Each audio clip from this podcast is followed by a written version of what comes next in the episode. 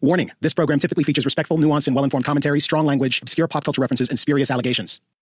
We, we know of new methods of attack. The Trojan horse, the fifth column. Ladies and gentlemen, boys and girls, comrades and compañeros, welcome to another edition of the Fifth Column. I'm not sure what number this is, but it's in the hundreds We're in the 130s. 130s. We're in the 130s. That's a lot of podcasts. Some of you have been very dedicated listeners and listened to everyone. Somebody tweeted at me the other day that they've listened to some of them twice recently. That person, I I sent, I called the police in their hometown to make sure they were okay. I was just at. They uh, weren't. at- I got to introduce us, Matt. Oh. You're so so excited to be here. I am. I am Michael Moynihan. National correspondent on Vice News tonight on HBO, uh, among other things. Uh, to my left, which you can't see, so the direction doesn't matter. Matt Welch, editor at large at Reason Magazine, frequent, uh, you know, ghost that haunts MSNBC, and uh, Kmele Foster. Who? I, I really, I don't know. It's on the paper. Just allow me to read through it. Kmele Foster, who is apparently somebody who is occasionally on the show, Yeah. is somewhere else. Where is he? He's in Frisco. He's always in Frisco, isn't he? Do you say that I- you're the first person uh, who I've ever heard say Frisco? That's because I'm unironically, from, I'm from Southern California. And, Okay. And when you go to uh, school at UC Santa Barbara, it's half, you know, Northern California. How much did your parents pay to get you in there? Six point five million dollars Yeah, sure. to get Yeah. me into UC Santa Barbara. Well, he's in San Francisco, um, and as we so often do, in the other chair, Anthony Fisher, who's a uh, big muckety mucket insider, uh, which is uh, the most uh, re- uh, frequent recent version, I should say, of Inside Edition, the television show with Bill O'Reilly. Correct? It's indeed. It is All right, indeed great. we Did do. it really? That's where it came from. no, no, it's not. I'm just, I'm just making Wow, things up. you both did like Kmele sarcasm. Yeah, yeah, yeah, no, it was, it was just very well delivered. Yeah. so, uh, a couple of things, though. This is episode 135. Okay, 135. And uh, Charles Nelson Reilly used to say Frisco all the time. Yes, uh, I mean, I don't know if that. What did Paul Lynde say? yeah, yeah. Um, there is a great Paul Lynde joke that it is even too dirty for me to repeat in this podcast. But I'll tell In you after. hour, yeah. And sometimes when I say things like this, I, that I'll tell you, people email. I'll uh, send you a link to the joke because Gilbert Gottfried does a great retelling of it because he does a great Paul Lynde impression. I just saw on the plane. Amazing. Uh, I'm doing to and, about Paul Lynde. to and from Phoenix. It's really a great podcast. a not very good documentary about game shows that was uh, produced and narrated by Alex Trebek. And so he interviews Peter Marshall, who, as we all well know, is the uncle of Pete LaCock. Um, uh, and so he was talking about uh, the taping of the Hollywood Squares and uh, the Thursday they would do five in a day, like most game shows are done, so you don't really work for a living. Um, and the Thursday and Friday uh, episodes were the ones that they did after lunch, and after lunch they would get Yeah, yeah, yeah, yeah, yeah, yeah, yeah. So the he ones where Paul Lynde is like is Yeah. like turned orangish brown. Yeah, and they're all they're all they all have like sort of wobbly voices. They're like I can't, but like, it's like you know this sort of yeah. Anyway, we're talking about game shows, Yeah. but we did um, talk about uh, or you mentioned UC Santa Barbara, Santa Cruz, Santa Barbara. Santa Bar- I'm not a banana slug. I'm a gaucho. Either way, it's not a great school. No.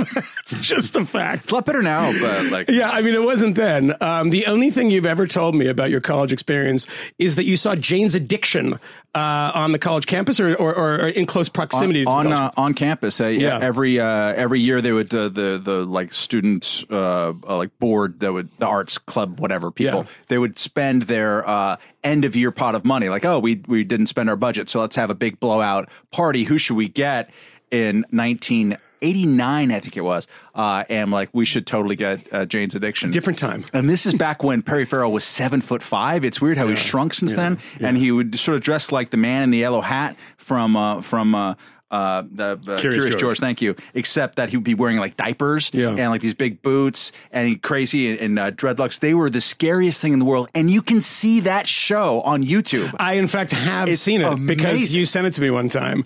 Um, and uh, I made the joke that um, your parents, uh, I love your mother, by the way. She's great. She's a listener. right? yeah, my She- dad's not listening, so you can go ahead and talk to her. your dad, your dad, your dad hasn't been listening for twenty years, uh, and so uh, nobody in that family you know, wrote a single check to anyone to get you into that school. Mm-hmm. I think that you're, it's like motor voter. You're auto- automatically registered at UC Santa Barbara if you're a California resident. I did manage to not get uh, accepted into UCLA uh, Uh-huh. and Berkeley, so my grades were at least that bad. Yeah. And my brother uh, had gone to UC Santa Barbara before me, played on the baseball team, uh, so it's possible that I was a legacy, but I don't really think the UC system does no, no. legacies. No. And Oh, whatever legacy that he had yeah. was uh, had more to do with like uh, you know trying Oh, to play baseball. On- that utility infielder's brother. Yeah, that's, that happened. That happened a lot. So let's let's do a kind of précis of what happened here because this is kind of dominating the news. Holy cow. primarily because there are two people who I'd never heard of who are c- apparently quite famous Mm-hmm. uh, a- actresses. Right. One I found out not even mentioned in the accounts. I guess this is a great blow. Uh, for feminism, she's standing on her own two feet. I, I, I- one of them's married to William H Macy. Yeah. did you know Felicity that? Felicity Huffman, yeah. She's a. Who is that? Uh, Felicity Huffman? Yeah. She was uh, on Desperate Housewives. She was on uh, that Aaron Sorkin show, Sports Night.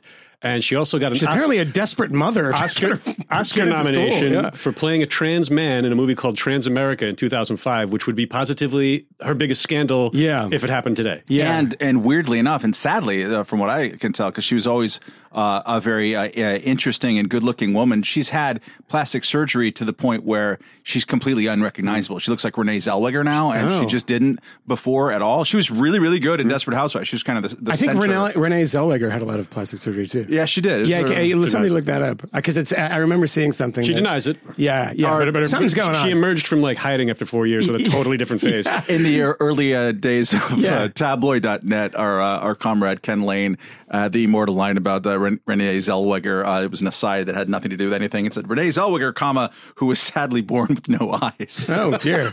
Oh dear God. Not not funny, but it's, Ouch. it's It's kind a- of kind of Yeah. funny. Uh, but no, they so these parents. Um, the the first flush of news about this was really vague. It didn't make a lot of sense. There was a big federal indictment. Operation Varsity Blues. Is that what it's called? Yeah. I mean, who names these damn So that was, things? that was an MTV Studios um, yes, you know, uh, movie. melodrama in 1999, I believe. Yeah. starring James like Vanderhoek or yeah, something. yeah, it's uh, Operation Varsity Blues. But the great thing about this is this was like a mafia investigation, and it, it, it essentially the, the way this was run was this guy who's been indicted. Um, is pleading guilty apparently, and he flipped on all the people beneath him. He, he was running this racket, which is essentially a mafia operation, paying off people to like you know uh, take tests on people's behalves to correct answers. That's my favorite one. They would pay off the, the guy that's supposed to watch the kids taking the, uh, the SATs and the ACTs and, you know, look the other way and then pay somebody to correct the answers. If they were wrong and they didn't want to get the, you know, too close that you get a 16, it's no longer 1600 in the SATs. It's like it's a 2400 or something now. They've, they've tripled it. It's like, I mean, it's like Venezuelan inflation. These things, it's now like a 30,000 in the SATs. But they did all this incredibly shady stuff that I thought it was like, oh, you know, everyone's talking about Jared Kushner today, by the way, resurfacing the fact that his father gave a rather uh, generous donation to Harvard um, about a few months before Jared, who apparently had pretty mediocre high school That's the grades. traditional way to do it. That's a tradi- traditional way to do it.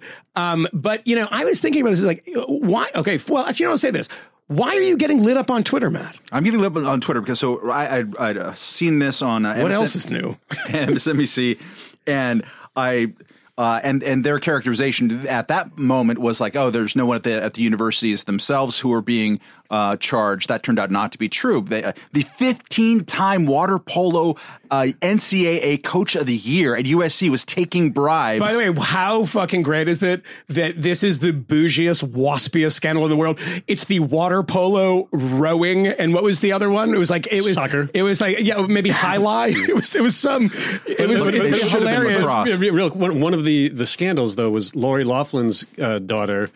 Uh, they bought her a rowing machine, but they said that she was a coxswain. You don't row when Yeah, you're a coxswain. yeah, yeah, yeah. You shout, you shout through a horn, and you wear a beaver skin coat. if there's Yeah. anyone going to know about the coxswain, it's going to be fact checked uh, Fisher over Yeah, here. totally. Yeah. Yeah, that's his Right now, nickname from when he was at USC. Uh, no, so uh, but the so in the, my, continue. The yeah. early uh, my my uh, early response on on the Twitter machine was just like, are we seriously going to be like jailing parents for breaking the rules and spending a, a, a shit ton of money to get their dumb kids into a college?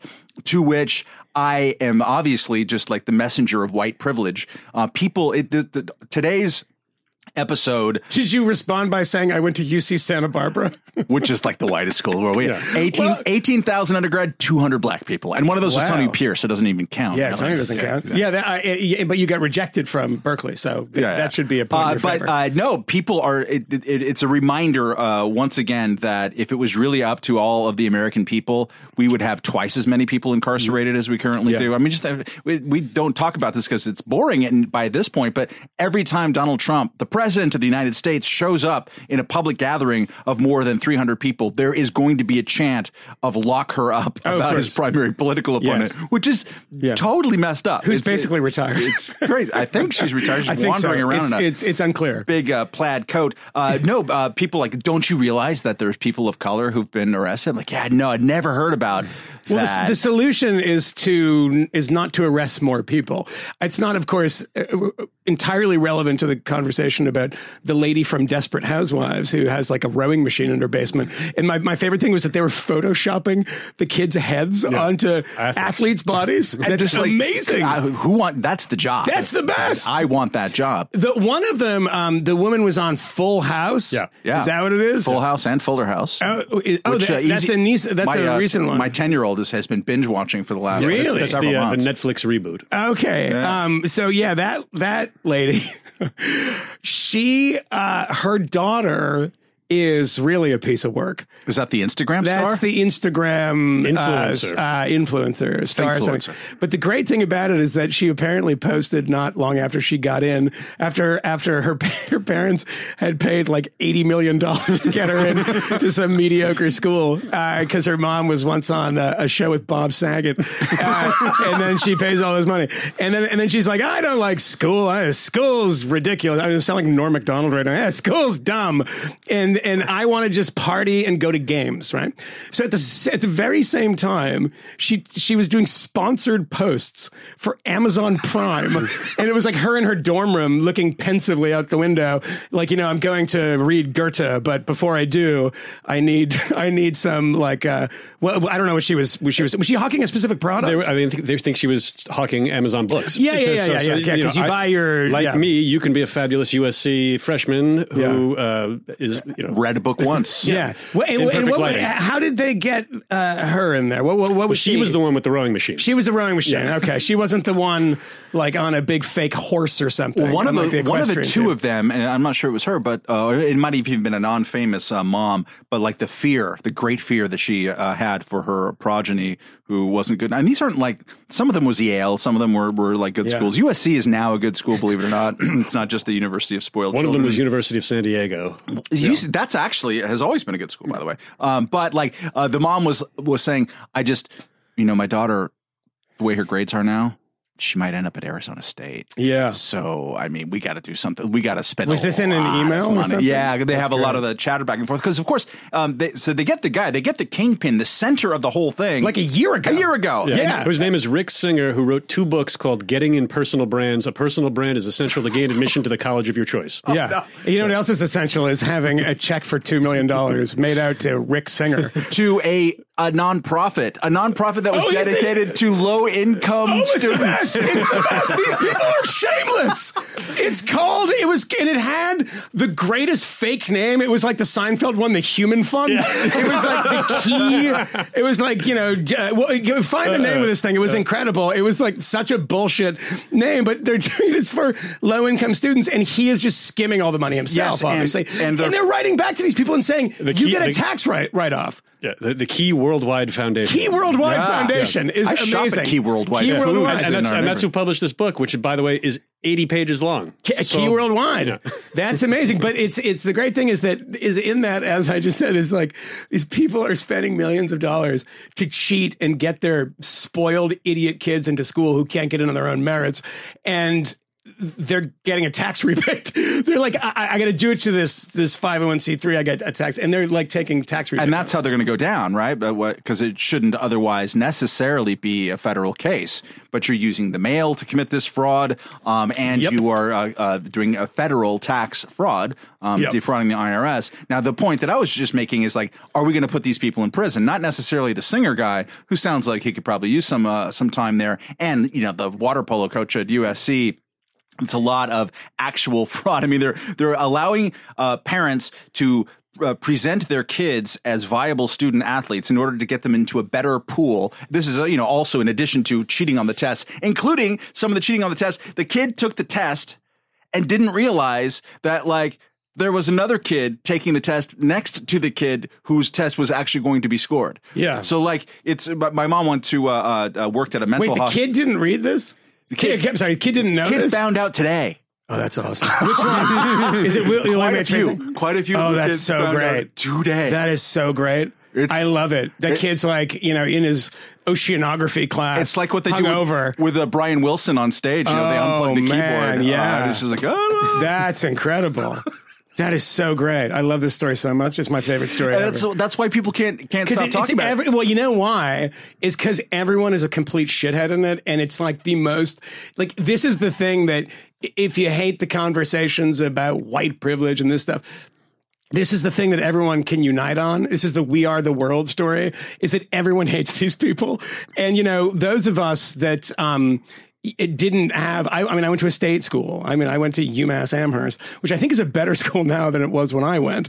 Um, wasn't particularly a good school to go to, but you know, it- then it was all legacy and the annoying thing about legacies, which I think they've uh, clamped down on some places. But you know, you you you, you have to give a, a, a library or something like that. But the incredible thing is that they're bribing state officials, technically, aren't they? Yeah, because they're they're you know they're giving bri- bribe money to people who are getting checks from the state of California for working for you know the UC system. But the amazing thing is how easy it is. There's so many coaches. There were like, I, I mean, I saw like five, six or something. The Yale coach, who I think taught Sasha Emilio Obama. What was the she? One of the Obama kids coaches on something. I can't remember.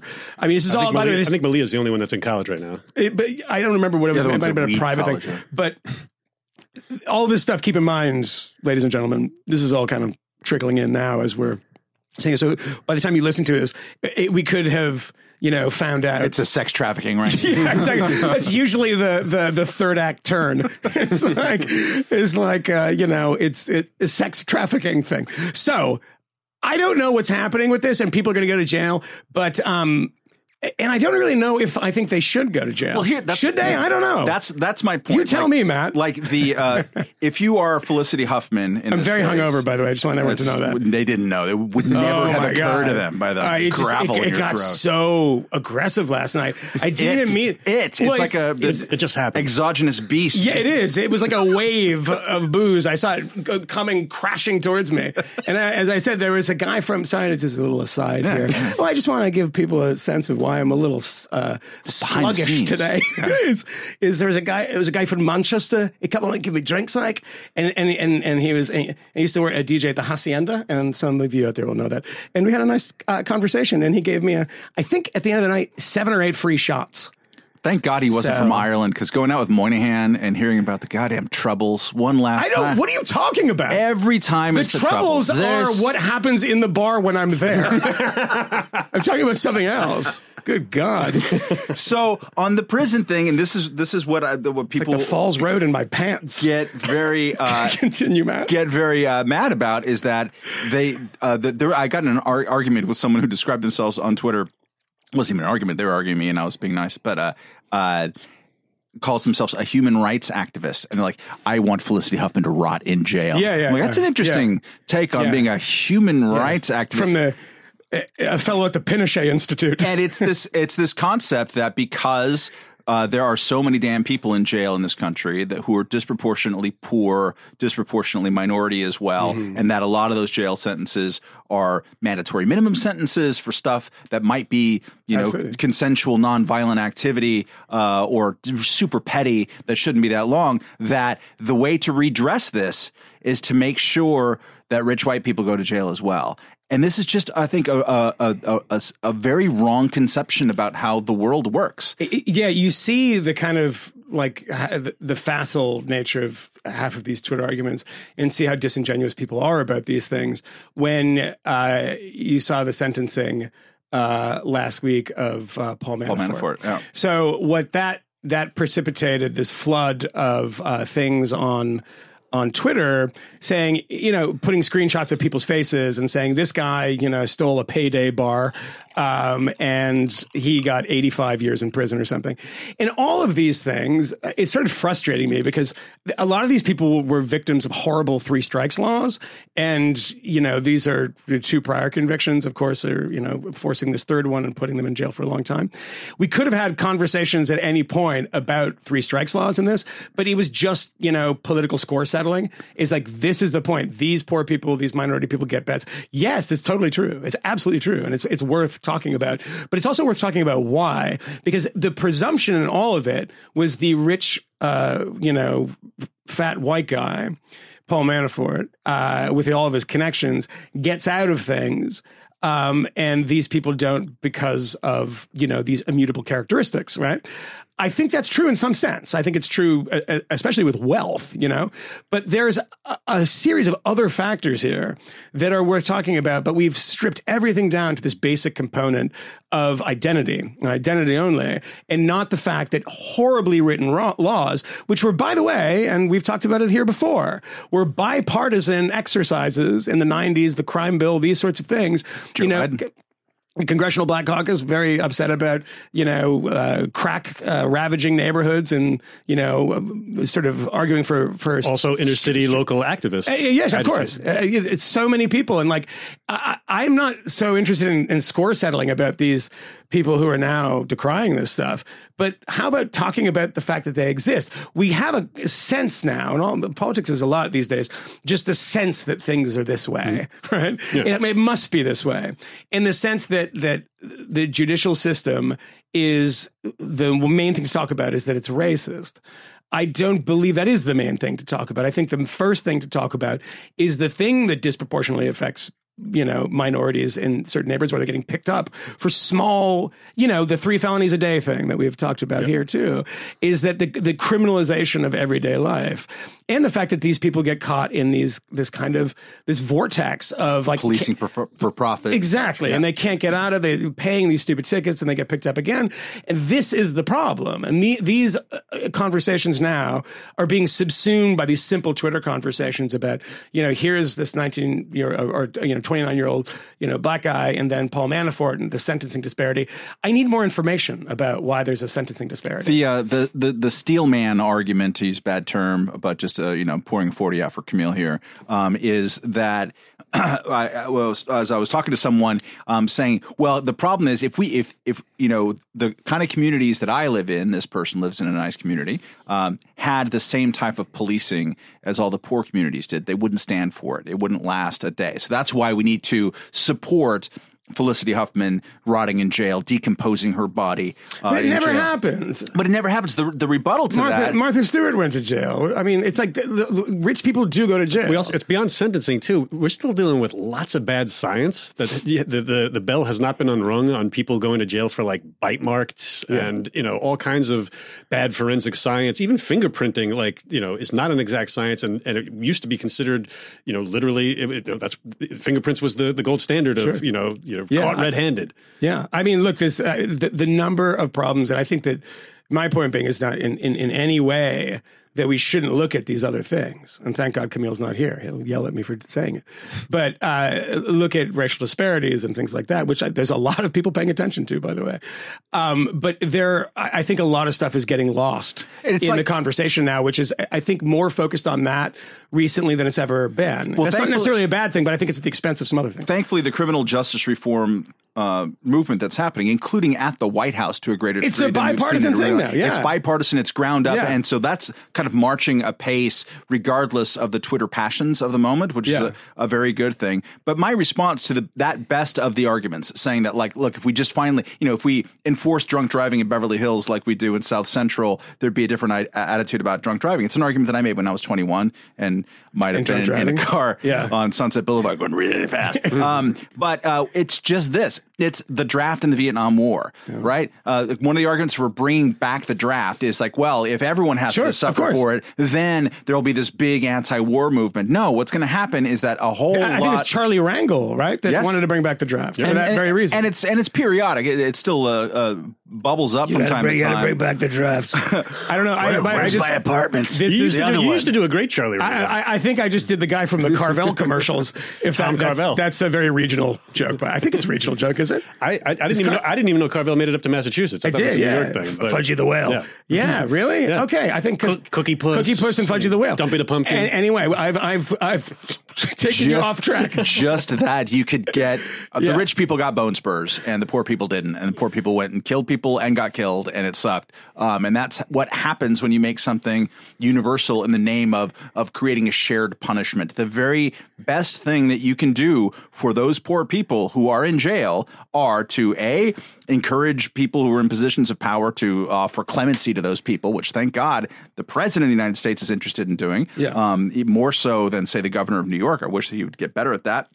Um, and also stop making dumb stuff illegal uh, on the poorest levels. Like the the most equal way you can do this is to stop making these consensual.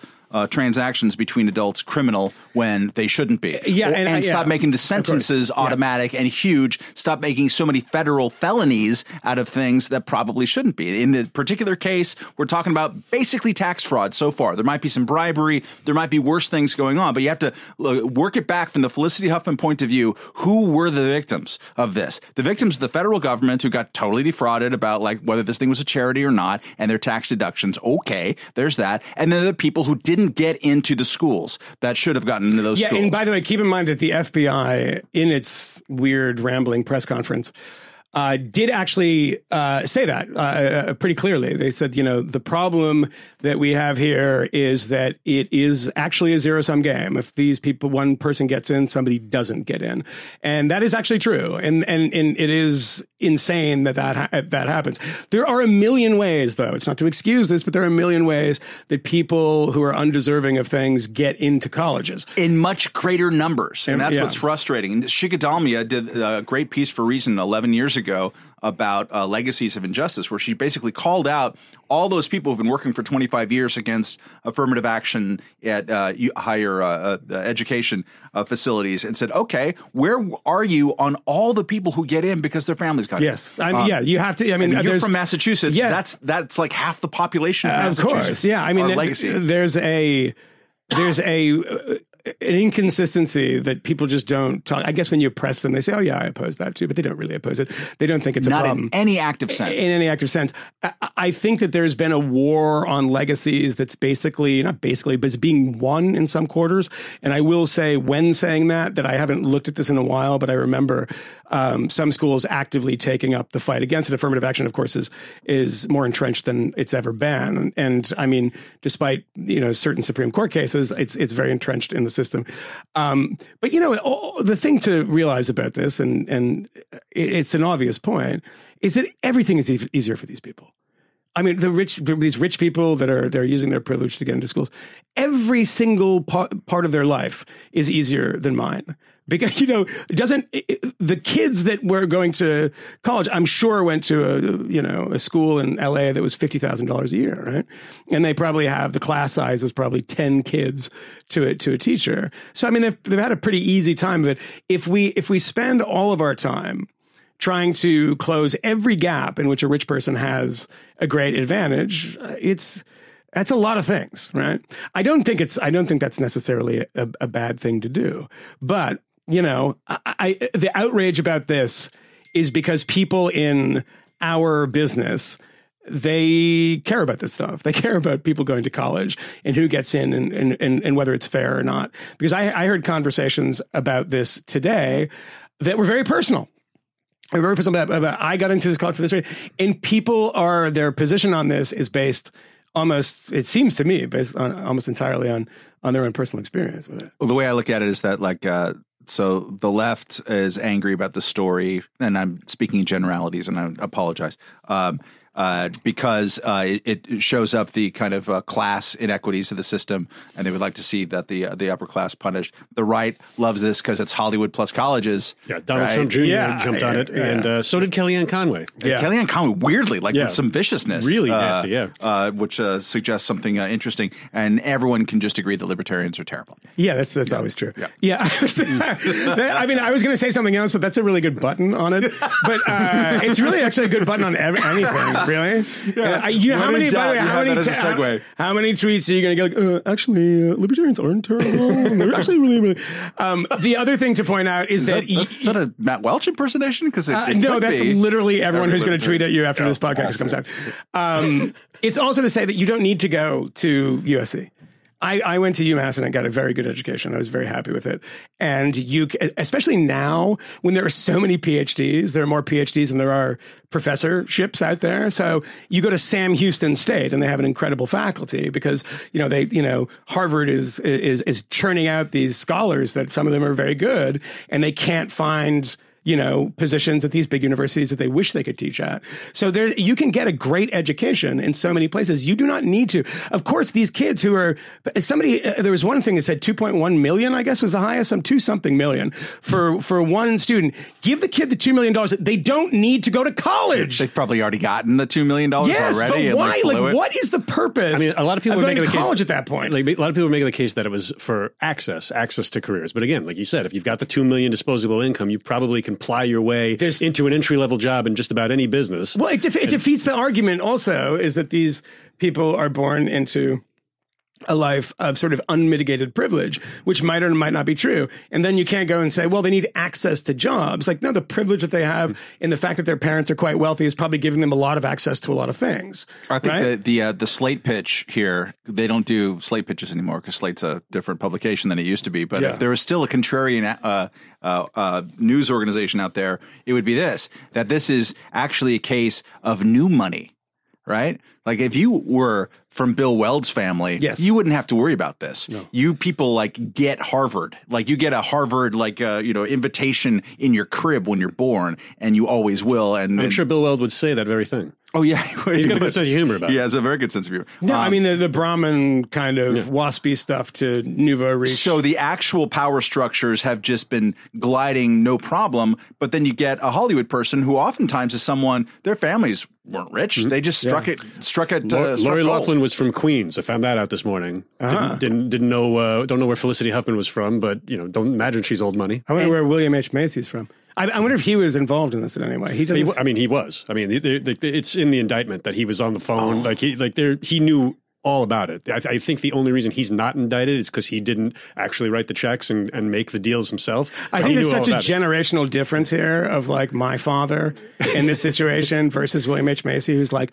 let's work the phones, let's get a body double. Like the same company that, that, that worked for Iraq for the Saddam Hussein, send them into the ACTs, West Coast Did your dad even know you were going to college? Or? No, I have no idea. What are you talking about?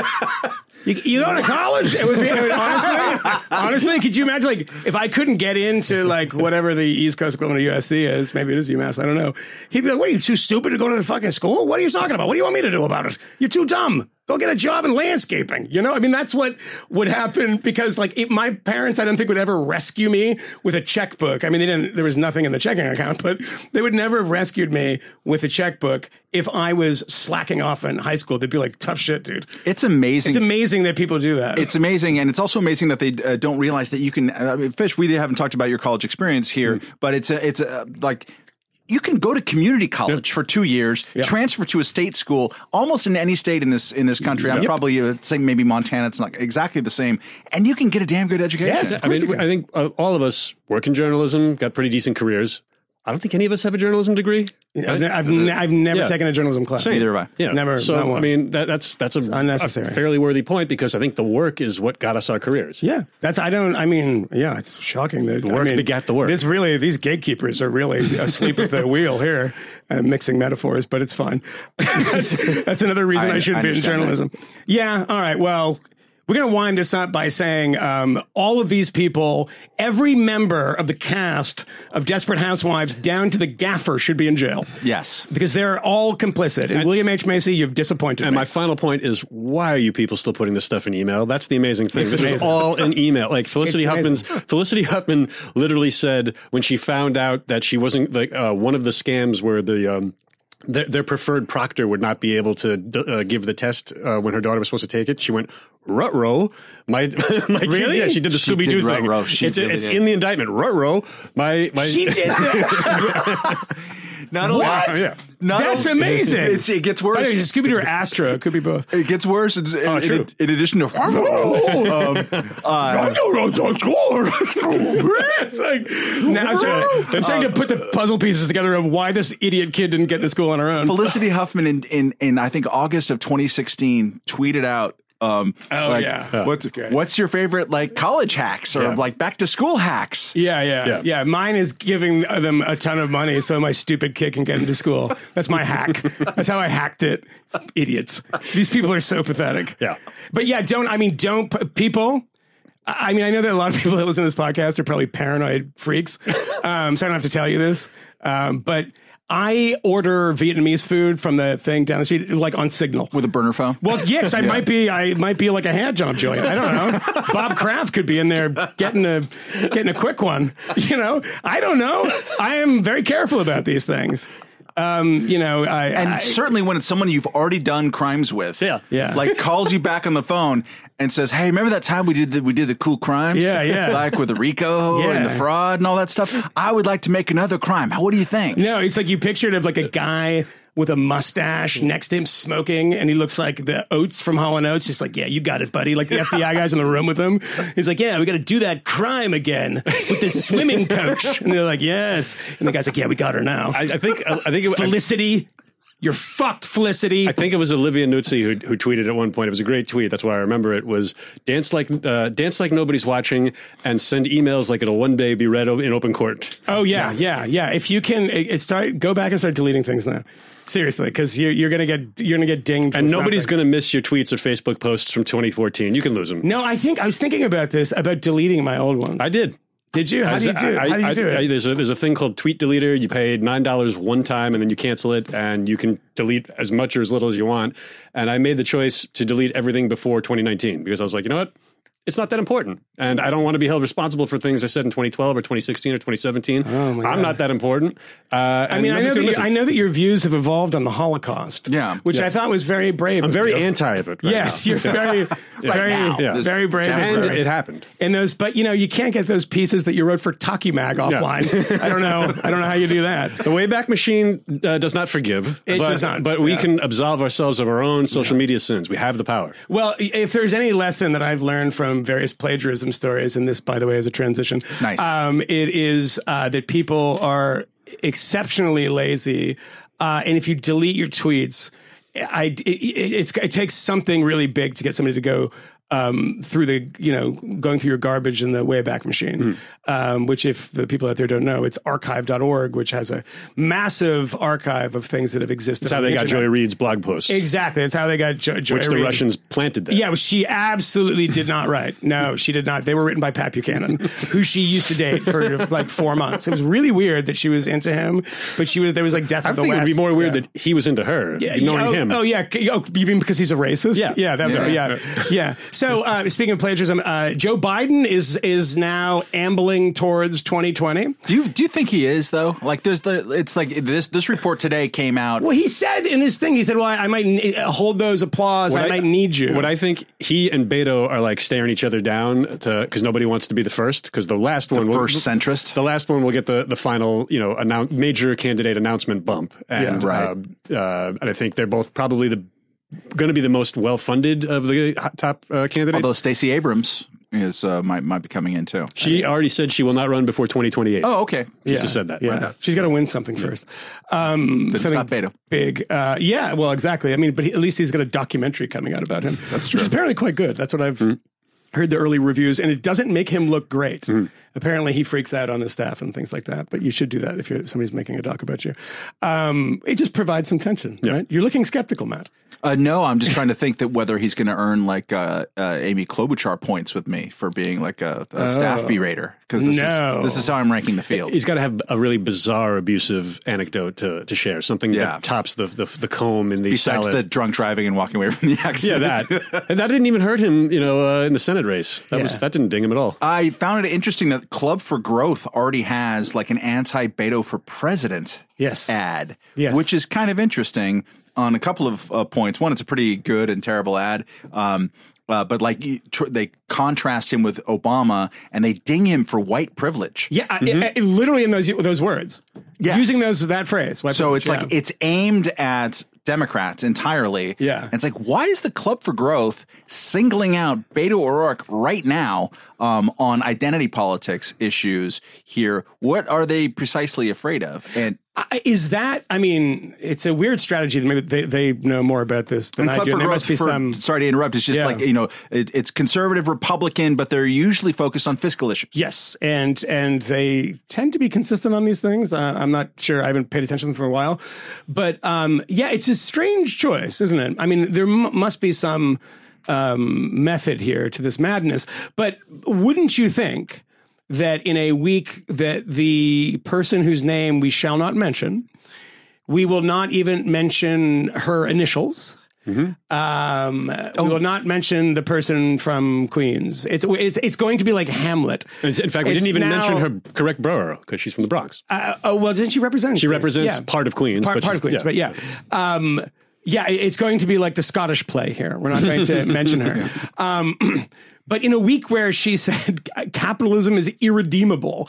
One would presume that they would uh, get uh, get uh, you know in a lather about that rather than Beto O'Rourke. Yeah, especially since uh, Beto O'Rourke's uh, on the record quote the day that Bernie officially announced was, "I'm not a democratic socialist. I'm a capitalist." Um, Beto uh, is uh, a, an interesting guy. He's become kind of a self caricature with this sort of beat poet. You know, turned assassin thing that he's doing out there. That's a deep cut there for seven people out there, and you'll you will appreciate it. Um, but uh, no, he's been you know a skateboard guy trying to figure out his his way, and he's kind of uh, can be ridiculous. But as a congressman, he's been interesting.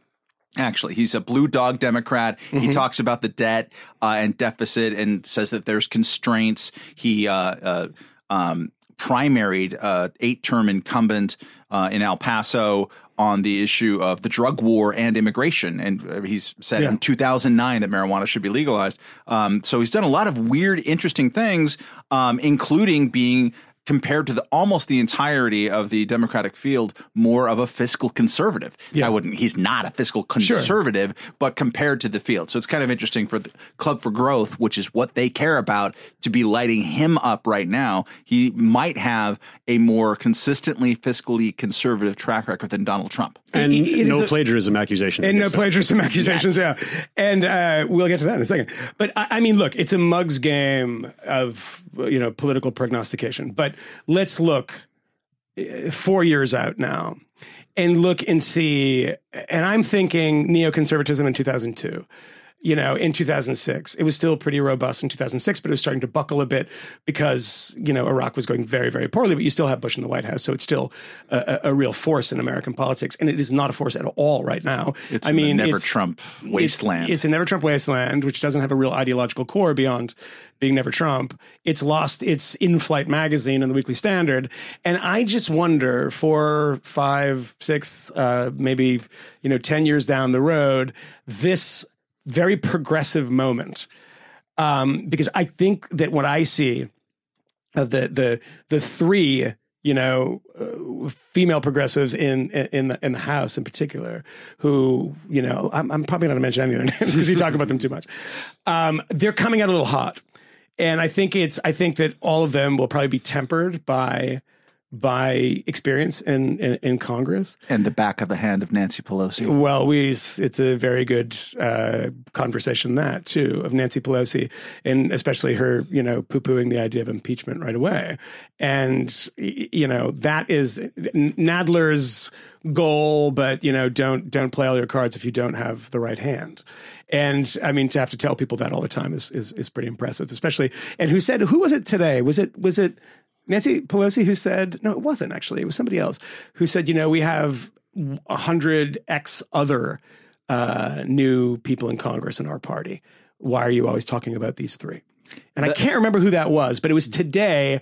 And I mean, it's a fair point because, but I think that like Ilhan Omar, for instance, Yep, you said it. I did. I'm going to say it. I, somebody like that is a is is is a problem, not in the way in the sort of fever dreams of of Fox News and the repulsive Jeanine Pirro, who I mean, when Fox News is coming out and apologizing uh, for something that you said, you know you've done something Within bad. 16 hours. Within too. 16 hours. Yeah. I mean, and Ilhan Omar actually said, thank you, Fox News, then retweeted it, which was interesting. But, you know, I don't want to, I will not, I promise I won't get this into a conversation about Venezuela, but I think it's really interesting. And this democratic socialism stuff is that, you know, we talked about this before in last episode of, uh, you know, head faking towards Sweden. And then the only thing that I can find that she tweeted about Venezuela recently was this Trump and uh, Elliott Abrams cannot be trusted to tell the truth about what's happening in Venezuela. we must continue to question the narratives they provide and promote dialogue instead of intervention. And it was a link to a, a very good New York Times piece about people who had said, um, particularly also people in the administration here, that a, food aid convoy was set on fire by by Maduro's people. It was not.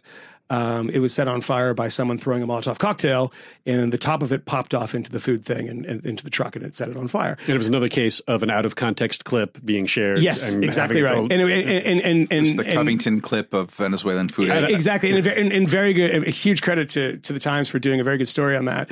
And you know, but the usual, you have to unscrew the wine mat to get into the glass.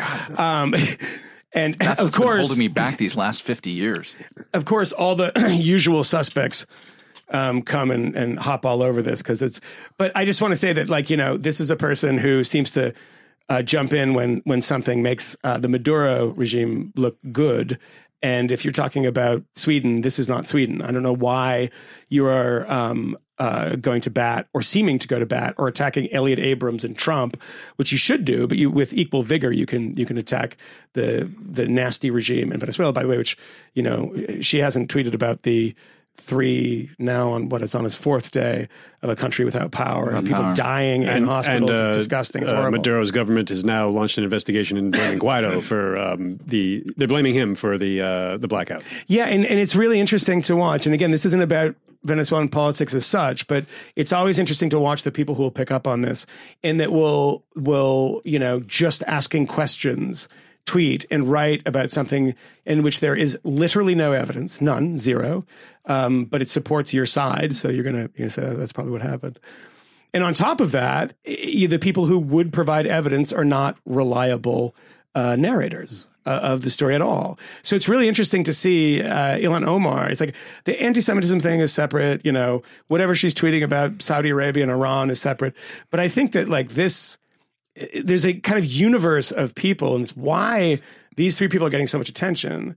And I think it's hilarious that people think that, you know, this is an ideology that nobody pays attention to. It's like these are the people getting attention now. Getting all the attention. All the attention. I should point out that just as I was riding the subway over here, John Bolton uh, uh, tweeted the United States will hold Venezuelan security forces responsible for the safety of President Guaido and the National Assembly. Any violence against them or their families will be met with a significant response. The world is watching. What do you What do you make of that? Uh, I mean, uh, you know, I don't know. I mean, it's look if it's if it's bluster um, to get people from the military to defect, um, obviously that's a, a big part of it. If there's a, a serious idea that that, that we would meet uh, this with a significant response, uh, that's terrifying. I think that's it's we really should not be involved in any way uh, uh, responding to things like that because now in this political leader, I mean, a journalist that uh, friends of mine know was was detained yesterday. They don't know where he went. He's been disappeared. You can look at Francisco Toro's um, uh, Twitter feed about that. Washington Post did something about it. Uh, Leopoldo Lopez has been in house arrest and you know was in prison in a cell that was you know four feet wide and you know six feet long or something. Some horrible little place. We could have we should have done all that then too because these people are being treated horribly. This is a long long history from 1998 early 99 to today of people being treated horribly there. So don't come in and flex your muscles and pretend that you're going to be the savior because, uh, you know, people, I said this a long time ago is that the second Trump starts talking about Venezuela, it's, you're just handing a weapon to the government and good God, are they using it? And you see people on Maduro's side, he still has you know, small number of people, like 20, I think 20, 25% in some last opinion poll I saw, that support him. And they just talk about the gringo imperialists from the north that are going to come down and occupy the country um, and be successful at what they failed at the Bay of Pigs. Don't give them that. I um I, I want to pick up on the point that you uh, made about kind of colliding with reality that you see on the, uh, the Democratic Socialist uh, left and sort of the uh, the the potential time uh, constraint on their their moment in the sun um, here. Um, you could draw a different uh, a timeline for the neocons, like the intellectual ferment begins in '98 and '99, at least in the modern terms. The actual ferment. And by the way, they had they, they had a, a, significant amount of government experience yeah. with uh, you know from Team B, uh, the reassessment of the Soviet threat on. Um, I mean, even earlier that technically, but like the Bushian 9/11. Uh, yeah, there was is, a lot, was and you know, the people that served the Reagan administration that that that transferred over pretty easily, and there was a lot more than three. Uh, so, and plus but, Bernie.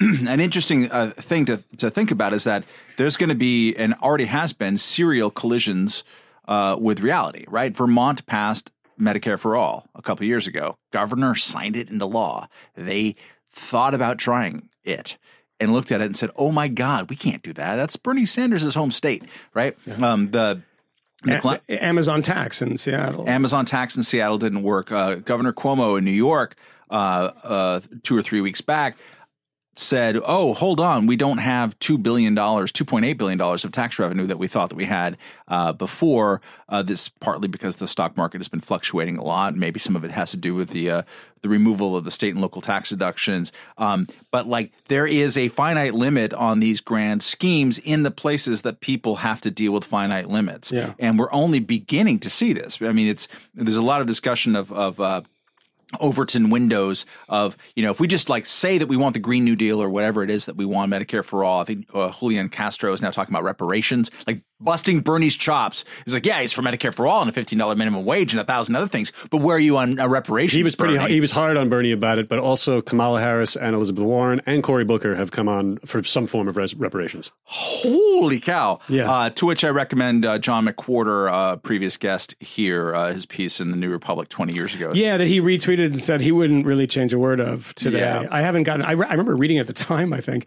but I'll go go back to it now. But it's really amazing how that stuff has been mainstreamed. But it's so I, think. I mean, look at whether or not you agree with the policies. I mean, I think everyone can agree that five years ago.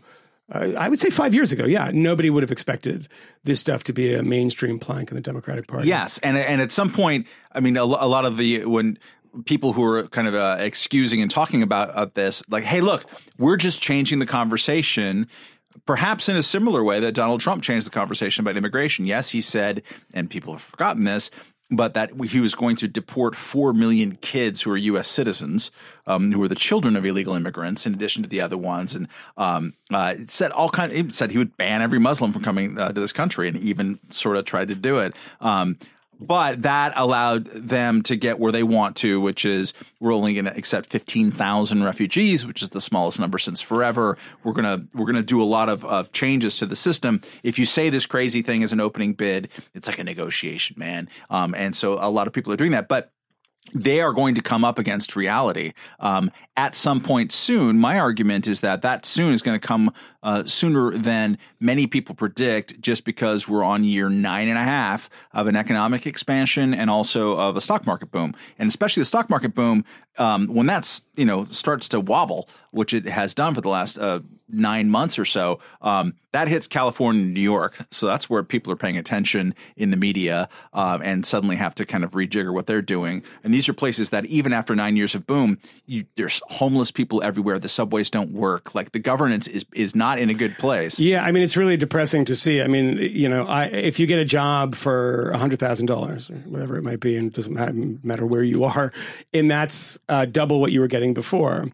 I would advise people not to spend money like they have a hundred thousand dollar job. I mean, because pretty soon that might, you know, expire. I mean, I've had jobs that were great pay and was like, oh, that that thing went, you know, belly up. And that's governments uh, never think like that. Unfortunately, you see that, you know, in Venezuela with oil and Russia with oil and these booms. Now, I mean, it's like uh, all of this is predicated on the current economic situ- situation being stable. So I, I was actually interested to see.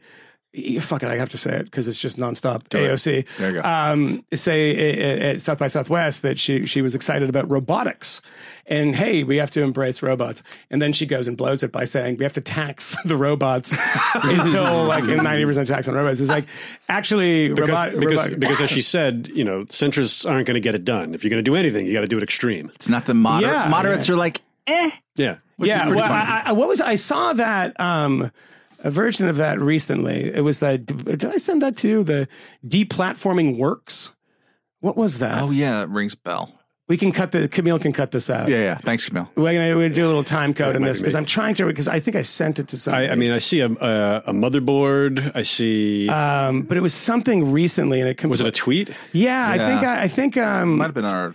Um I, I, Yeah, I'll, yeah, I'll, 'cause I'll, I'm going to put a time code because I, pin in put this. it I put it in um um I put it in uh, I think I tweeted I, I think I texted somebody yeah, I think it. you texted us. Yeah, So yeah. Matt, Matt's looking for it right now. And, and I think let, if you want to search for a word I think it was I think I said something about Milo in it um let me just uh, erase this. Is this the uh, Milo uh, selling his art on Instagram? Uh, maybe that was it Yeah. Mhm, Yep, that was what it is. it, it, it is yeah okay let's um Yeah. right, so, let's- so we'll. So, all Yeah. right, so I'm going to pick it up here. But yeah, on the, I mean, on the point of uh, things, you know, uh, do them to the extreme, or you don't get them done, and, and centrism and moderation is a fool's errand. We see this in so many aspects of culture now, and I don't know who tweeted that, but I saw it retweeted quite a bit. I think it was uh, Will Sommer uh, from the Daily Beast. yes, who said, you know, uh, what, what was it like? Deplatforming works. Well, I mean, I don't know if he he, he shared He uh, shared- he, shared the thing that Milo is selling his uh, stuff on Instagram, and somebody else said deplatforming Yes. So this idea that Milo uh, Yiannopoulos, George Papadopoulos is selling like his artwork and I'm moving and blah blah blah, and deplatforming works, which is I mean a really ter- terrifying sentiment for a mainstream journalist to be retweeting. I, I, I hope that that uh, that guy will will get some sense in him. Uh, we don't want to deplatform people because of their ideas. Well, yes, we've destroyed them, and now they're out of the culture, and the, those ideas are gone. We don't we don't have to deal with those ideas anymore because Milo's gone. But it also misunderstands the fact that Milo's the architect of his own financial ruin Yeah. by you know a thousand other things. Deplatforming did nothing to Did Milo. nothing, did In nothing. fact, It actually- platforming is what screwed him up because Plat- him, yeah. sh- sh- shouting Yes. his mouth off. Always platform. Yeah. You platform people like that, and they ultimately step in it. And people say, "Well, I can't believe he said all this stuff before." And it was the kind of pedophilia comments that that did him in. Well, it made the right turn on him. A a lot of people say, "Oh, well, the left Yeah. dug up this stuff." It's like, okay, maybe the left dug it up, but the right is the one that he was making his money on, and Yeah. they abandoned him. They banned him from CPAC, and that's yeah, why he's and it was like, and it was art. like, yeah, uh, of course, you're right that the right is should have been a little more consistent. So what And- Media Matters needs to do with Tucker Carlson is find him uh, saying that the New York Times is great. Uh, Yeah, I don't know where to find that. They found that. I mean, no, it's a, it's the it's a, what Definitely those- wouldn't be C- CPAC in 2011. I mean, th- You know what? Maybe maybe they scared him straight in, in that moment when he got booed at CPAC for saying that the right needs its own New York Times that is as concerned uh, as the New York Times in getting basic verification and, and fact and quality done. And we all have our quibbles with that characterization of the New York Times, to be sure. Um, he got booed, lustily. Booed, lustily booed. Uh, yeah, Absolutely. And and like and at CPAC ever since. And uh, I, I don't know when when's the last time you've gone. Thankfully, it's been a couple of years for me. A long time. For Uh, me. it's a I wrote a story about it ages ago, but I, I think uh, 2015 or 2016 was my last one, and the thing holding uh, that entire community together more than any single other thing. It was 2016, I believe, was in the Republican uh, presidential campaign. Um, like every candidate there, Carly Fiorina, Jeb Bush, like people who don't necessarily you think of as having a particularly strong pulse, they would find oh Marco Rubio, who's maybe a somewhat quicker pulse. Uh, they would find a way in their speech to talk about why the media sucks, and that would be The line. single applause Yeah, line yeah. Uh, ever. Um, Yeah, I mean, it's, it's the stage is packed with grifters. Their tables packed with grifters of all these people, you know, trying to hawk their wares, and you know, people. I I, I got a sense when I was looking saw this clip of uh, Seb Gorka. Who is possibly one of the most loathsome people in the political scene? Gorka. um, you know, talking about how Stalin disliked hamburgers or something. It was kind of hard to follow. but, you know, you see these people trying to hit all the notes, right? You know, you talk about state control and they want to take away your hamburgers and stuff. And the very, very same stage where I saw Sarah Palin have a huge drink. Do you remember that? She had a huge, uh, a big gulp. No, yeah, yeah. and yeah, she yeah. like is like, oh, they want to take this To own the libs. Yeah, to own the libs. I was having a big, big gulp. I, I don't know what happened. And then she got a reality show, which seemed to make sense at that point. but it is, I mean, when I was there, it was young people who were the Charlie Kirks of that of their generation, who would ultimately become, you know, Mike Pompeo's, you know, assistant press secretary or something. It's all the people that are kind of going into that that kind of stream of uh, professional conservative. Or Sarah Isgur, perhaps. Yeah, well, yeah, exactly. Yeah. And it's like there's and there's and then everybody else is like these people that get on stage and they just hit the conservative applause lines. There's no interesting debate. There's no interesting conversation. I mean, Mona Charen was booed at the last CPAC. If you remember her. Yeah. Uh, National Review columnist, uh, very much conservative. I think she might even be a fan of the fifth column. I hope I'm not uh, Oh, good, going uh, too far out, but I recall her saying something nice about at least one of us in the room. Oh, good. Uh, So not committed, that's what I'm saying. You're talking about yourself. Yeah. Um, yeah, she's she was uh, she did a great had a great speech there and was like was also lustily booed. I've been booed twice there, um, and deserved it both times. um, uh, the uh, first time is the best because it resonates with this year, uh, which is that they invited me at the last minute to take part in 2008, I believe it was, uh, in a panel uh, having to do with John McCain and and and John McCain's um, uh, religious uh, leanings, and so conservative grassroots people have always disliked John McCain, including in Arizona, where I just was spending some time. I was re reminded uh, about all of this. They see him as an aloof elitist, which was totally true. He was an aloof elitist. He's a carpetbagger. Um, he loved hanging out with uh, people with lots of stripes on their uh, on their shirts, and Congress people and historians, and Johnny Apple, and the whole bit.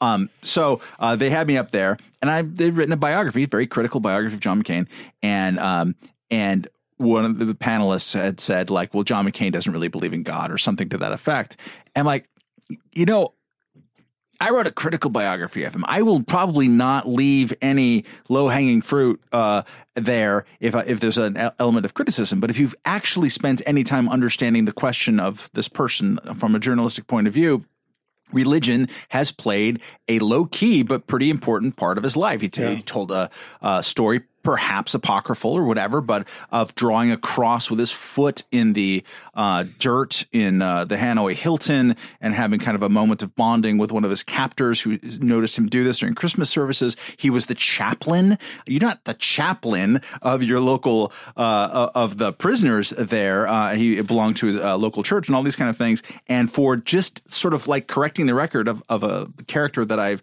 have criticized plenty of times for years, just lustily booed uh, by these people. I mean, there's I, it's it's never go to a political event no, that's where good period advice. period, and especially don't go to a political event that is a single party, single ideology, in which if somebody says something the crowd doesn't like, they boo you. That's wrestling. That's not you know what what you should be doing at a at which a- they did this year spectacularly. Yeah. Michelle Malkin led a reign of boos on John McCain's Ghost. Ghost, yeah, yeah. Ghost. I mean, it's really sickening. And then uh, I believe when uh, McCain's widow uh, tweeted something in re- response uh, in disgust, uh, Malkin re- uh, replied to her saying, "So triggered." Yeah. I wouldn't know because Cindy blocked me for a long time ago. But uh, yeah, it's uh, it's but that's it's that level of uh, of uh, of I mean, discourse. That uh, was, refer- saying to the widow of John McCain that you're triggered by me making fun of your dead husband, Yeah. Who I died think is is a- kind of recently. yeah, kind of recently. Okay, it's still I within the that's last calendar year? I think that's sort of a misuse of tr- uh, of triggers. But I, I think that the, the author of the case for internment probably wasn't being expected to be sensitive about It- anything. really. Yes, and I think that it, it's important to note here that we have said, or I have said quite a bit, that people on a certain kind of element of the left use uh, this kind of phrase politics now. That you know, you can talk about white privilege, you can talk about these sorts of things. That that um, uh, there's all these. There's a new one. I, I I feel seen, which I had never heard before. Somebody did something, and I saw it was great. I felt I, I, now I felt seen. Um, but the right has them too, and and and it, it is like snowflake triggered Soy. It's, uh, uh, yeah, yeah, or political correctness. I mean, it's a phrase that I will not use Yeah. because it's been soiled by Donald Trump and people like that. Because there is such a thing. Hmm. I don't know what to call it now, but you just take the things you know as they come and don't give it a title because the the right is is doing the same thing now. I think it's I think it's the compression of politics into 120 now 240 characters. So maybe So, that's spe- it. so, so speaking of that kind of ideological in- inconsistency, do we want to go into uh, the Tucker Carlson Media Matters and other people's pasts who've been drudged up recently, like Joe Biden's? Yeah, I mean, look, I, I, I don't know what anyone everyone thinks about it. It's I, I don't know. I mean, you read the stuff that Tucker says. on He's Bubba the Love Sponge. a, a show called Bubba the Love Sponge, Yeah, which is the pe- name of, of a show.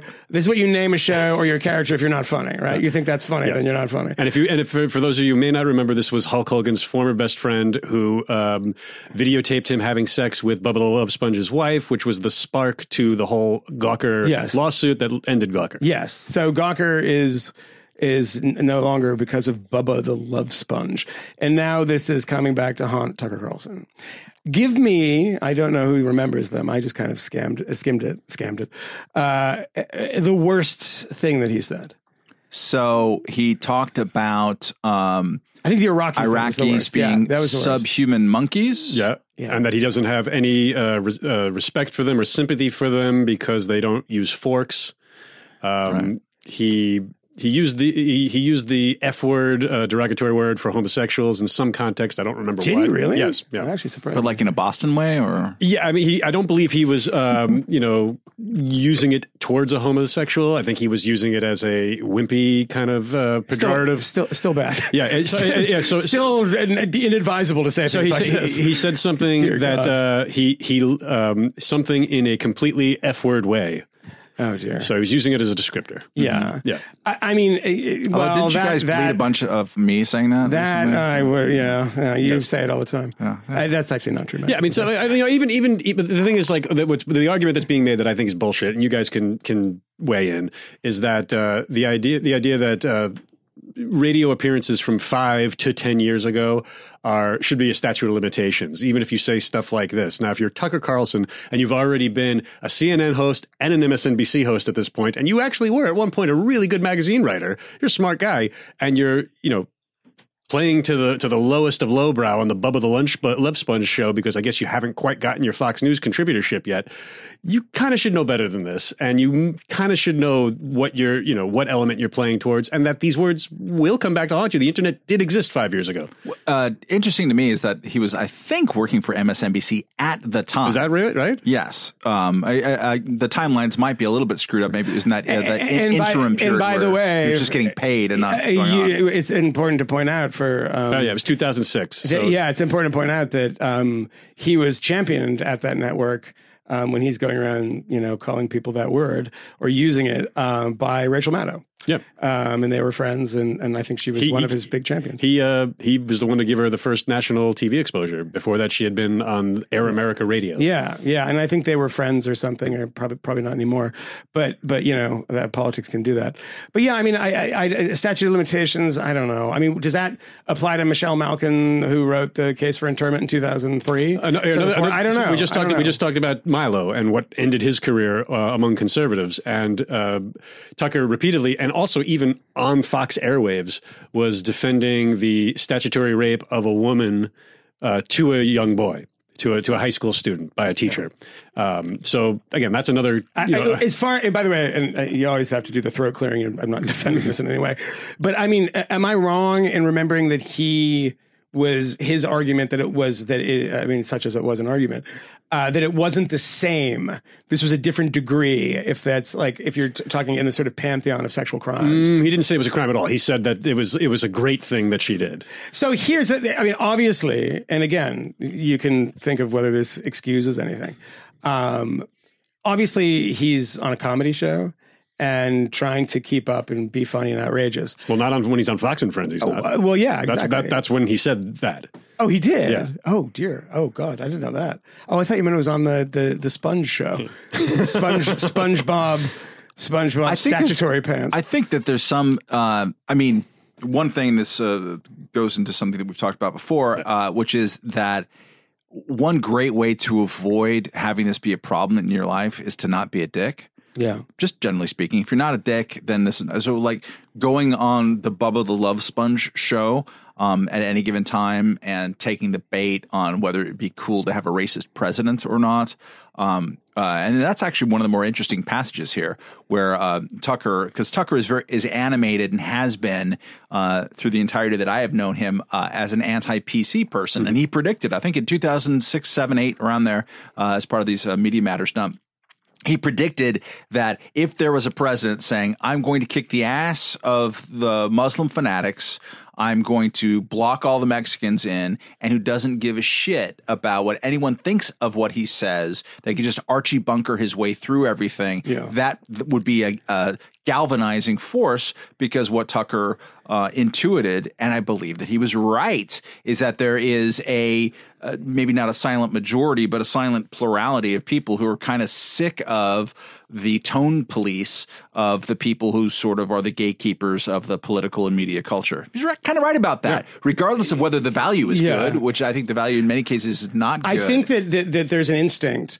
Um, it's a very kind of childlike instinct when somebody says you can't do something, you want to do it, right? Yeah. You know, and I think there's an element of that in it. It's like, let me drop these words, say these things because they're telling me that I can't, and I'm un, I am not expecting. There's an a- there's a milkshake duck aspect of this too.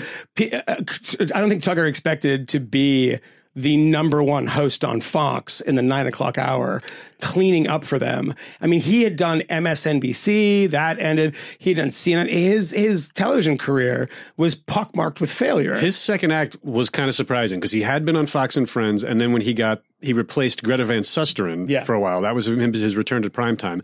And then when O'Reilly got bounced for the sexual harassment, I think that was his first time in primetime. Actually, I don't think he ever had a primetime. Well, Well, Crossfire. Crossfire was, yeah, yeah. Uh, but but he he landed. You know, it was circumstance landed him into the eight o'clock slot, the Yeah. old, the old O'Reilly slot with its huge was a built-in slot bit lanes. of a desperation act right then. Because also remember, and people kind of forget this, and there's been a lot of reporting and discussion in media circles about Fox over the last week. A lot of it kind of garbagey, even though Fox is very, very deserving of criticism, as is specifically Tucker and and lesser lights like Lou Dobbs. Um, uh, what people forget is that Fox on November 5th, 2016 was envisioning a much different future than the future that landed on their laps. Yeah. They didn't think Trump was going to win. Trump didn't think it was Trump was going to win from from all that we can tell, and they were planning for a Megyn Kelly anchored future uh, of all this and the other things happening. It didn't, and so they you br- you bring in Tucker as kind of like, oh God, I hope this works out. Um, and you have this thing, and and and this is uh, the kind of the media backdrop that's kind of similar to the media backdrop in 1972 and 1973 with Richard Nixon. Um, uh, fascinating stuff to, to look at. What happened with National Review back then? National Review's been around since the mid 50s, 56, I think it was, or 55. Um, National Review most conservatives, most Republicans in America in 1972, I Richard Nixon won by 21 percentage points. Yeah. Then 49 Huge. states, he'd like 49 states. Like, yeah, losing just Massachusetts. Yeah. So uh, when Watergate starts really cooking with gas, it like it's, it's beginning to percolate in September of 72. it's beginning uh, b- right before the election. Yeah. But then after the election, it kind of keeps going, it keeps going. But all during the it keeps going part, early part of 1974, uh, and the resignation happens in August uh, of 74. Um, Republicans had his back.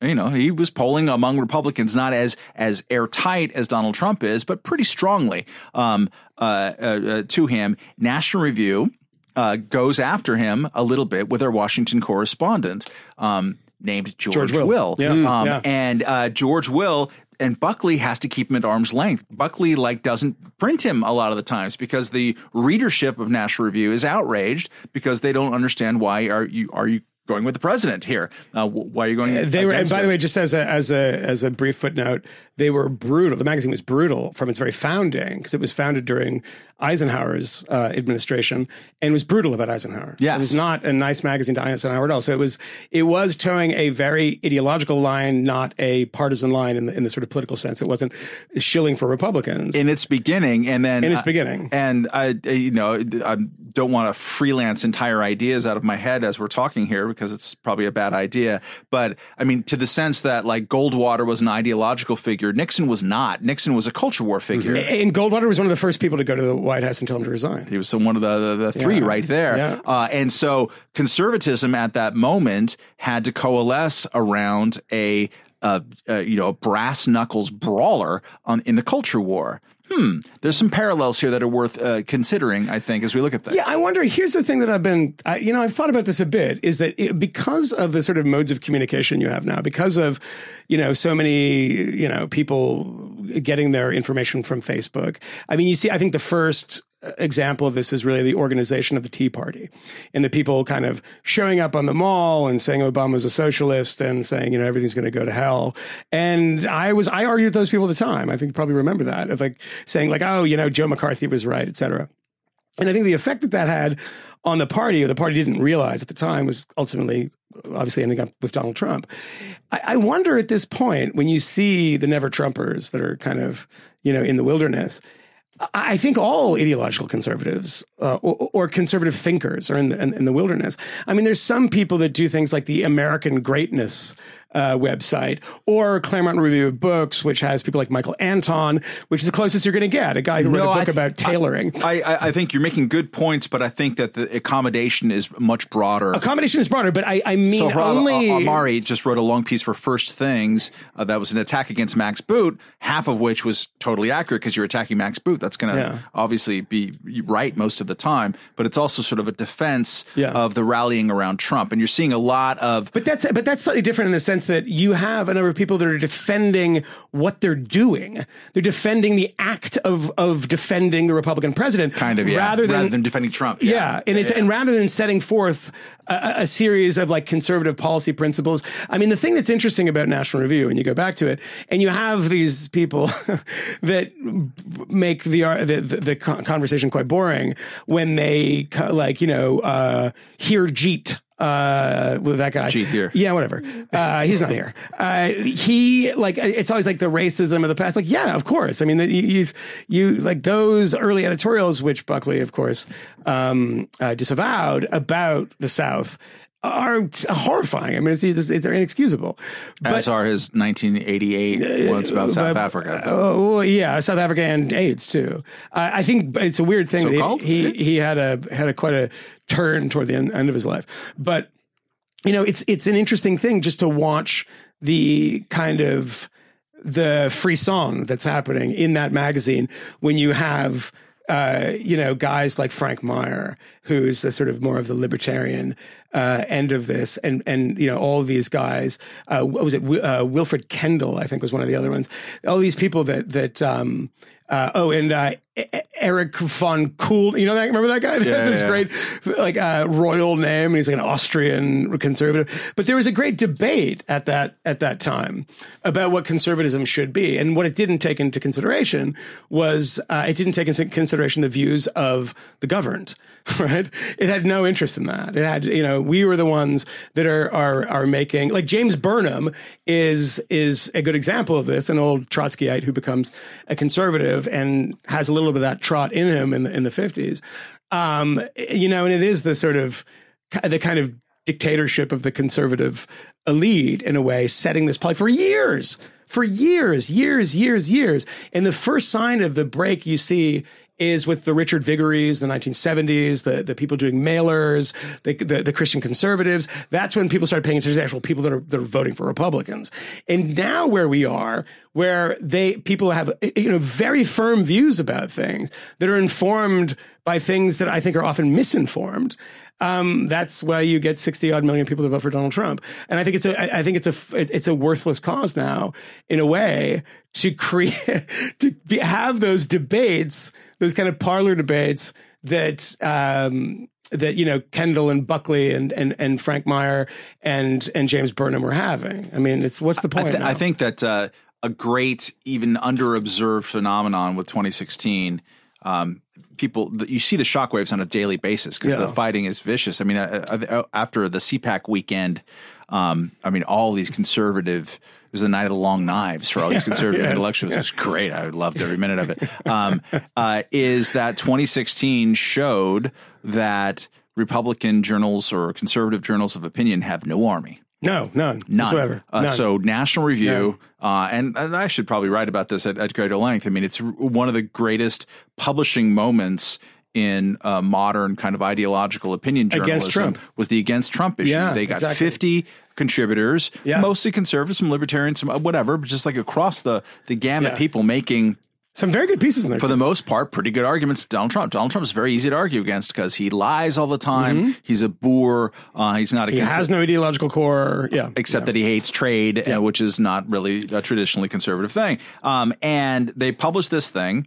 They lose a lot, a lot of goodwill among their own audience. They lose subscribers, they lose advertisers. It's a big, big, big problem. To this day, uh, they still have some people who you would describe as not Trump's biggest fans, to say the least. Kevin Williamson, Charles uh, C.W. Cooke, uh, Jay Nordlinger, uh, a like few, yeah. a few David French. others, French. David French. Yeah, yeah. Um, but I mean, they also have gotten to like a balls and strikes uh, uh, type of uh, posture as well. But Trump brought. Didn't bring them like fully to heel. He brought Fox News to heel for sure. This has also been forgotten for sure. in 2016, Trump waged war against Megyn Kelly. Remember, she's just bleeding out of whatever the hell. Yeah, he said right. He that, said that, yeah. about their lead anchor. The president My of the United States said God. that, yeah. Yeah. And, and early on, you know, Rupert Murdoch didn't think he was the winning horse. So he, Yes. didn't, he didn't want to bet on him. Uh, and and so uh, uh, like at some point uh, he uh, either refused to take questions, refused to have a debate with them. Like he played hardball against him even showing up there. Uh, I wrote a series of posts that uh, that uh, Didn't he skip a debate? he might have skipped a debate with them. Uh, it was like it was clear them going after uh, one another. Um, and I think uh, even uh, Roger Ailes, certainly Murdoch, but Roger Ailes uh, in his final He did. He did moments, skip a Fox debate. uh, uh, uh, before his life turned upside down, um, said things against Donald Trump, and Trump's like, "I don't need Fox. I'm bigger than Fox," and that's a thing that everyone forgets, especially those people who want to criticize Fox or criticize MSNBC. Is that at its actual at their their peak influence at any given time, we're talking about three million Americans, 2.8 million Yep. Americans watching Tucker, 2.4 watching Maddow. That's it, right? In a country of 325 million people, it's the very online or the very old and online um, politically engaged people. It, it's not uh, uh, meaningless for sure, but it turns out that there's not huge armies attached to it. And also, Fox's business model, like National Reviews right now, depends on the goodwill of people who love Trump. Trump is has 83 to 89 percent approval and, rating. and, the and there's a way of of doing that and threading that needle and being intellectually honest at the same time. It's it's I, su- I suppose it's whether or not you consider ignoring certain things intellectually honest. Um, but and, and, and I'm talking specifically about kind of never Trump conservative writers, not Fox News, which I don't watch and I can't really speak to in, in any way. Um, and when I do watch it, I it makes my skin crawl. I can't. Um, but it is the fact that so many people on the other side have gone way too far. And they have really stretched thin arguments to a point of of breaking. You know, I mean, I interviewed somebody, and this is going to be on television soon, I hope. Um, and I'll just say this one anecdote about it, which is a, a Russian guy who um, really, really hates Vladimir Putin, really, really does, and thinks it's a gangster state and thinks they're murderers, et cetera. And when I said, "What do you think of?" Um, you know, the collusion stuff. He's like, and this is a guy who's a lot of, he's Russian, a lot of connections to Russia. He says, it's absolutely absurd. I can't believe you guys are wasting your time with this. It's insane. You guys are insane. And, and it's hilarious fodder for TV one in, in, um, in NTV and all these things in Russia. Um, in the same way, the Trump stuff is, is, is fodder for the Maduro propaganda machine. But it's absurd, right? It's absurd. And to see Rachel Maddow become Glenn Beck without the chalkboards, right? And to see people saying let's impeach and uh, it's just like we're those guys are not arguing for conservative principles anymore. They're arguing against the media again which is what you do when the other side is in in office um, or when your side is in office. They're uh, they're arguing that and they're arguing that the attacks against Trump uh, are often unfair and there's so much to fairly attack the guy on, but they want to go big, right? It's go big or go home. They want to fake it till they make it. And they're hoping that, you know, they're banking on Mueller and they're sitting and praying and somebody's going to come out and you see these misreported stories about an attack on the, the, you know, Vermont power grid mm-hmm. and all these things that people have gotten wrong because they're getting ahead of their skis because they're so excited about that possibility. They want- and they're so easy to attack, right? They're doing bad journalism because they are looking for an end result.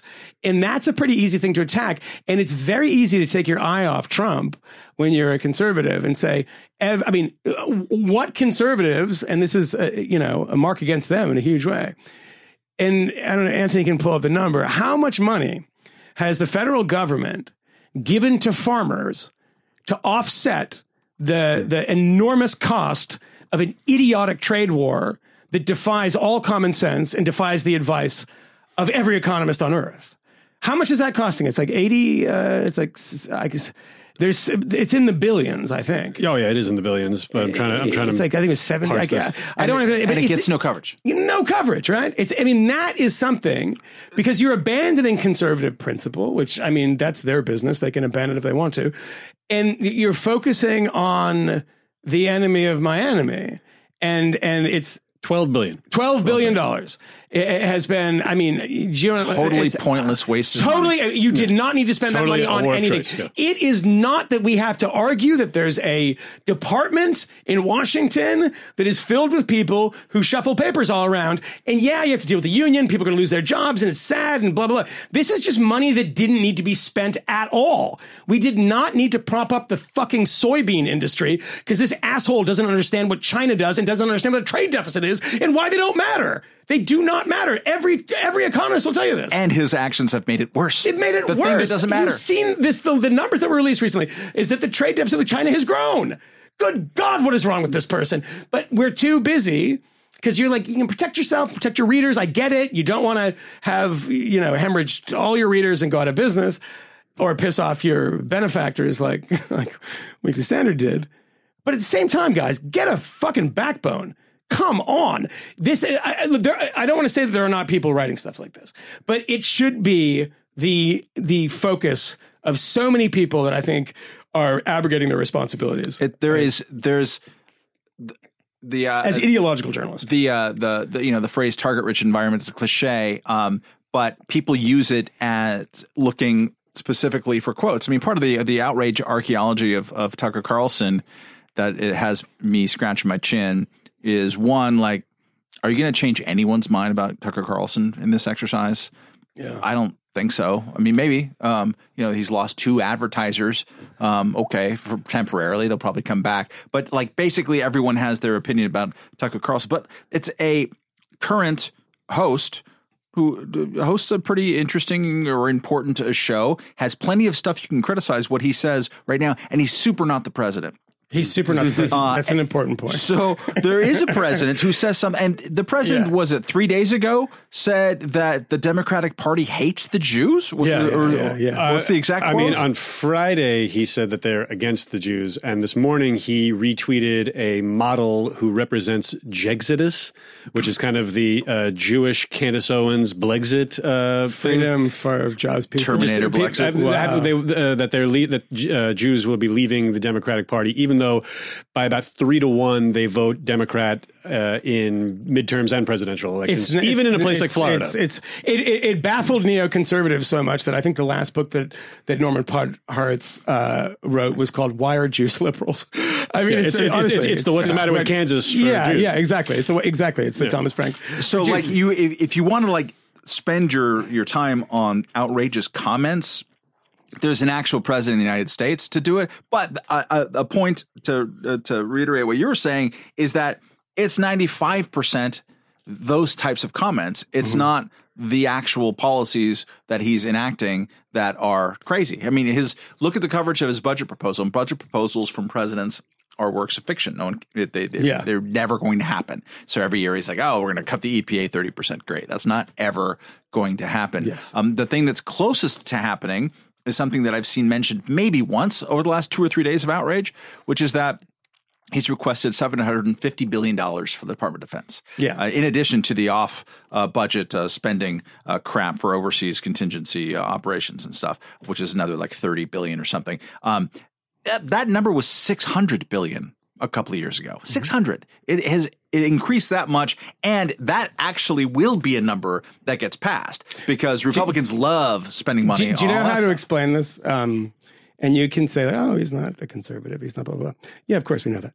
You can explain it by the fact that he periodically goes on stage and hugs flags. uh huh. I mean, he, he That's, was. He he's, was that's a person who's like, gotta get the military, gotta give. I'm hugging. I'm literally rubbing my balls on a flag. that right was now. at CPAC. Uh, yeah, he's done it a million times. Yeah, yeah. he loves like he is like the Bill Cosby of flags. He is like just knocking them out and rogging them. I don't know what he's doing. Why is he doing this? It's like I am so fucking patriotic that I'm literally. R- Not even wrapping myself in the like I am hugging it. I'm showing it my love. This is the guy who wanted to uh, revoke citizenship of anyone who re- burns a flag. It Yes. wasn't just criminalized. Yeah, yeah, revoke yeah. citizenship. yeah, yeah. That seems like a pretty good idea. I mean, at some point, would. it's a bit baller to just stone cold hump a flag. yeah. I mean, it's Yeah. like it's it's at the point where you're like, When I you're a star, they it. let you do it. I, yeah, well, I love it. Yeah, exactly, exactly right. Yeah, no, you know, that's what Billy Bush told me when we were walking So in Central you- Park last week. You uh, you invoked Joe Biden earlier. Flag humper. Actually, he doesn't hump flags. He just like touches all the women on Yeah. the shoulders while like kissing them and swearing them in. I think this is not his joke, um, but it was very, very well delivered. but Christopher Hitchens, um, on the election uh, of Barack Obama, he won, and there was uh, John McCain in um, Arizona, and it cuts back to the Obama party, which was in Chicago, right? Yeah. And um, Grant Park. at- walking pa- walking by, looks literally Joe Biden walks up. and I know, it's, but it was just wonderfully delivered. Walking by as Joe Biden's getting up on stage and everything crazy, and he's like, "Oh God, there goes the great commuter," and just walked by. I was like, "Oh, there you go, great, the great commuter, the Amtrak boy." Yeah. So today I was going down a rabbit hole of uh, Joe Biden because uh, uh, it, it was reporting that okay, it really seems like he might be announcing soon. Yeah. Um, this all gets pretty tedious, but uh, I started looking at uh, the the rabbit hole of the only time he kind of sort of came close in an entire lifetime of running for president, uh, which was 1988. At some point, he was semi the front runner, or at least kind of the money raising uh, front runner. This is when.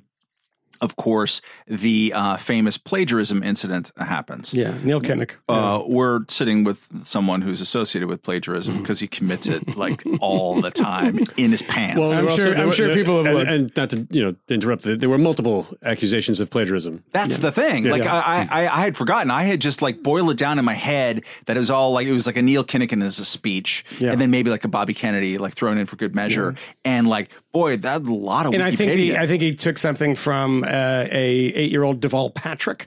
Uh, who was, Well, Hubert who was Humphrey. Hubert Humphrey was another one, Yeah. and he also Maureen Dowd, who was a reporter at the time, unearthed uh, plagiarism while he was at law school at Syracuse. Right. and and Yeah. the amazing. I, I, I don't have the exact quote in front of me, but it, he basically said something along the lines of, "I was a middle class guy. I was wearing a jacket and tie when I was at Syracuse. I wasn't one of these hippies." What the hell does that mean? Mm-hmm. Yeah. like Well, I he was basically that- saying I was a good guy and I didn't mean it, but Yeah. hippies would plagiarize. Lunch But, bucket. uh, Well, I mean, look, he's right. That's one thing he's right about. Hippies at Syracuse are probably pretty awful. I wonder if he would like. God. Um, Lou Reed might have been at Syracuse around that yeah, same time. yeah, actually, yeah. He, he he probably was uh, studying under Leslie Fiedler. That's, why. true. that's why he went to Syracuse. um, but I, I but uh, on this on this point, there is um, a very very strange thing that uh, politicians are allowed to plagiarize. yeah. And the reason is, is that people all know that that politicians don't write their speeches and write their books.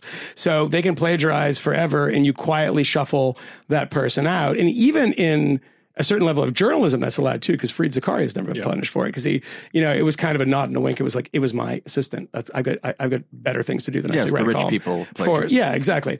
But the political one is you, Too you big to you- plagiarize. Yeah, you can always get away with it because, you know, like Rand Paul, uh, was was I think very credibly accused of uh, plagiarizing his book. I don't think Rand Paul probably put pen to paper in that book. I think it's probably that never really happens.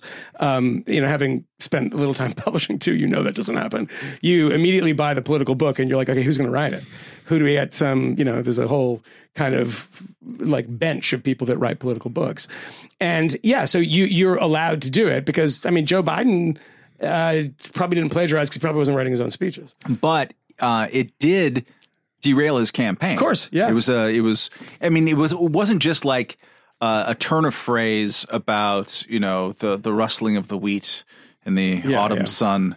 Uh, or, or anything like that. It was it It was was full passages. it was full passages and like gestures and, and the, ca- yeah, the, the cadence. The- yeah, like uh, like pointing to my wife there. Yeah. like at the at the exact uh, right time. There's actually a YouTube supercut of both speeches, uh, where you you know they cut the the Labor Party guy's speech into Biden's speech. Pretty great. uh, but uh, you think at this Democratic Socialist Neil Kinnock, by the way. uh, at this point matters not uh, or like uh, does it matter to you in any in any significant way? No. I, I think it's it's the thing that that Uh, you know let voters decide that, and it's kind of back to the Tucker thing. It's very similar to that. Is that I guess at the end of the day, I'm not one of these people that wants to go around punishing people for bad views.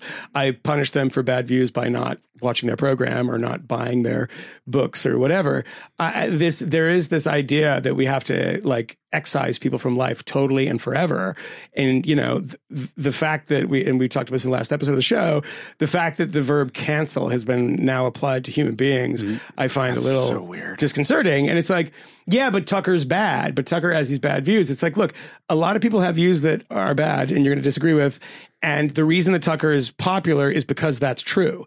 Because people, Tucker resonates with people. And the, and you can do that to certain people and maybe make an impact like Alex Jones, but it has to be a full court press. You have to take away their credit card processing stuff.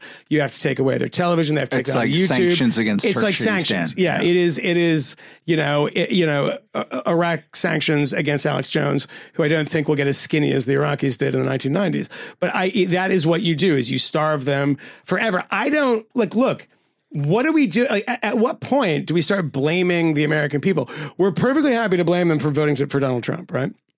especially white women. That's always the thing. So white men are the problem because they voted for Donald Trump, and it's it's it's the what's the matter with Kansas thing. It's the false consciousness thing. You shouldn't be doing this because I know what you should be thinking, and I write for a magazine, and you're this dingbat housewife in Arkansas, and you're voting for Donald Trump. How dare you? What is wrong with you? You're voting against your self interest because people get to decide what your self interests are.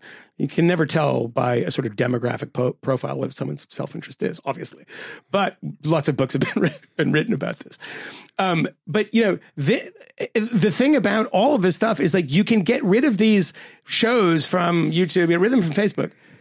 Why do people like them? Why, why are why like well we got to get rid of those conspiracy theory videos. Why is it that even people that I know that have never been to college, never been to like they're not educated in the traditional sense that people think is a marker of something, it's a marker of nothing. uh, they view these things and like that's ri- ridiculous. Uh, well, that's the dumbest thing I've ever heard.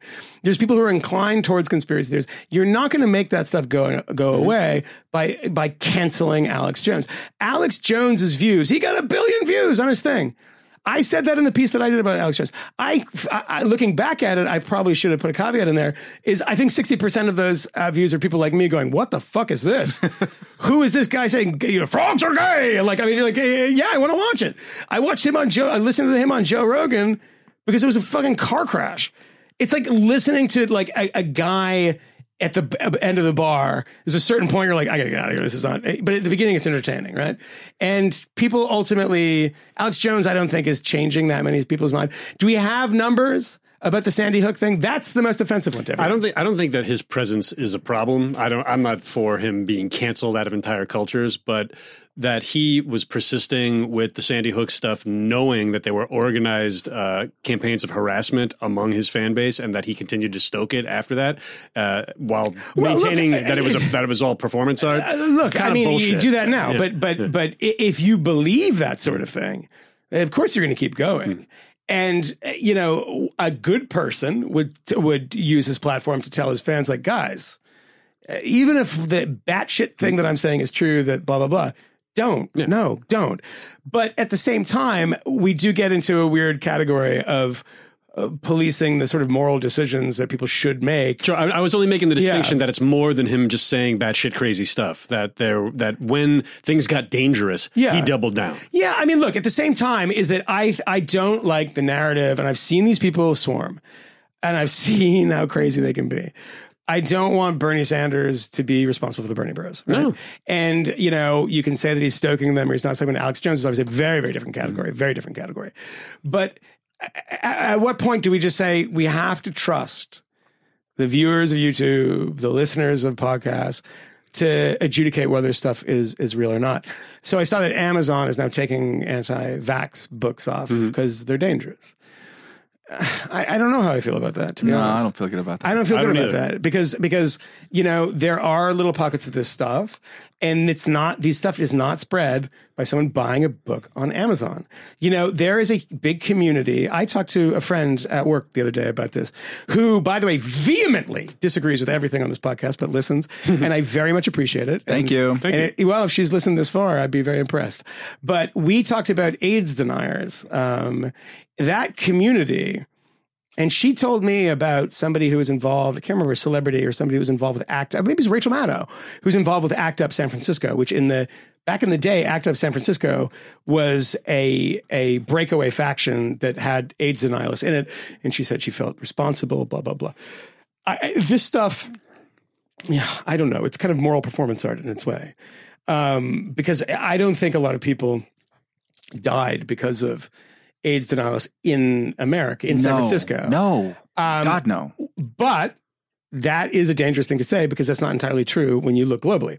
Because Thabo Mbeki really took this stuff to heart, and he was in a country that had a huge AIDS crisis, and he was like, you know, you know, take a shower or whatever the hell he was saying um, after you have sex and maybe you're in control. He was just all this crackpot stuff. Um, but I think that the the bigger fault there lays in the authoritarian nature of Yeah. the ANC. And that and that uh, yeah. that period was like a you know it was a decade maybe it was more uh, but of of where there was even a window to indulge in that type of fantasy. I think South Africa had a lot of sort of denialism Yeah. uh, there at the time uh, because Yeah. it was so rampant and and Yeah, and look, I, all of this stuff is really interesting to think about, and I, I take any listener out there to think of a conspiracy theory that you find especially noxious or especially crazy, and realize that it, to, for conspiracy theory to exist in a real way, it has to have this kind of architecture of truth, which means, in a sense, that you know, AIDS denialists say that look, people the wasting syndrome was because AZT was very uh, toxic, and and that's true. And you don't see people dying of wasting syndrome these days, and like make these arguments. But and so they take these kind of small things that you know that malaria and AIDS can seem similar if you're just doing these studies in Africa and actually not If you people the Western blot or the I ELISA could test. yeah. impersonate an anti-vaxxer Yeah, but- within an inch of their lives. I know the arguments. Yeah, really, look, I mean, really well. and, and the arguments, the reason this stuff Some spreads is because people do a good and convincing, convincing job of it, and you'll have a person who's done a study like Andrew Wakefield, who's now dating was dating Elle Macpherson. what? yeah, crazy. Look it up. Yeah, crazy. Yeah, well, this is what happens. You read the No, Daily Mail. Rick, There's a lot of shit. Rick that- Wakefield is supposed to date Elle Macpherson, No, yeah. not Andrew. What? what- Tubular from- fucking from bell. Yes, Uh, is it from the guy from Yes? Oh, for fuck's sake! But anyway, let's Go not get. Dave We, we've been we've been yammering on about this, but Uh, but it's it, they're tough arguments and tough debates to have. I wanted to um, Slippery slopes, all of them. I wanted to get in before uh, we uh, cash out.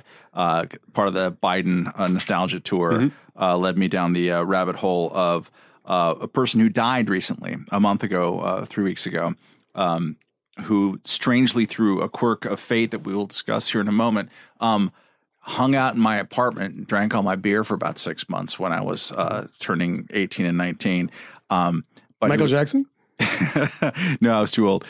I was like 18 so long. Yeah, it's a little bit, bit too old. But Pat Caddell, uh, Pat Caddell was uh, Joe Biden's more or less campaign manager. There's the terminology um, won't exactly uh, affix uh, in 1987 and 1988.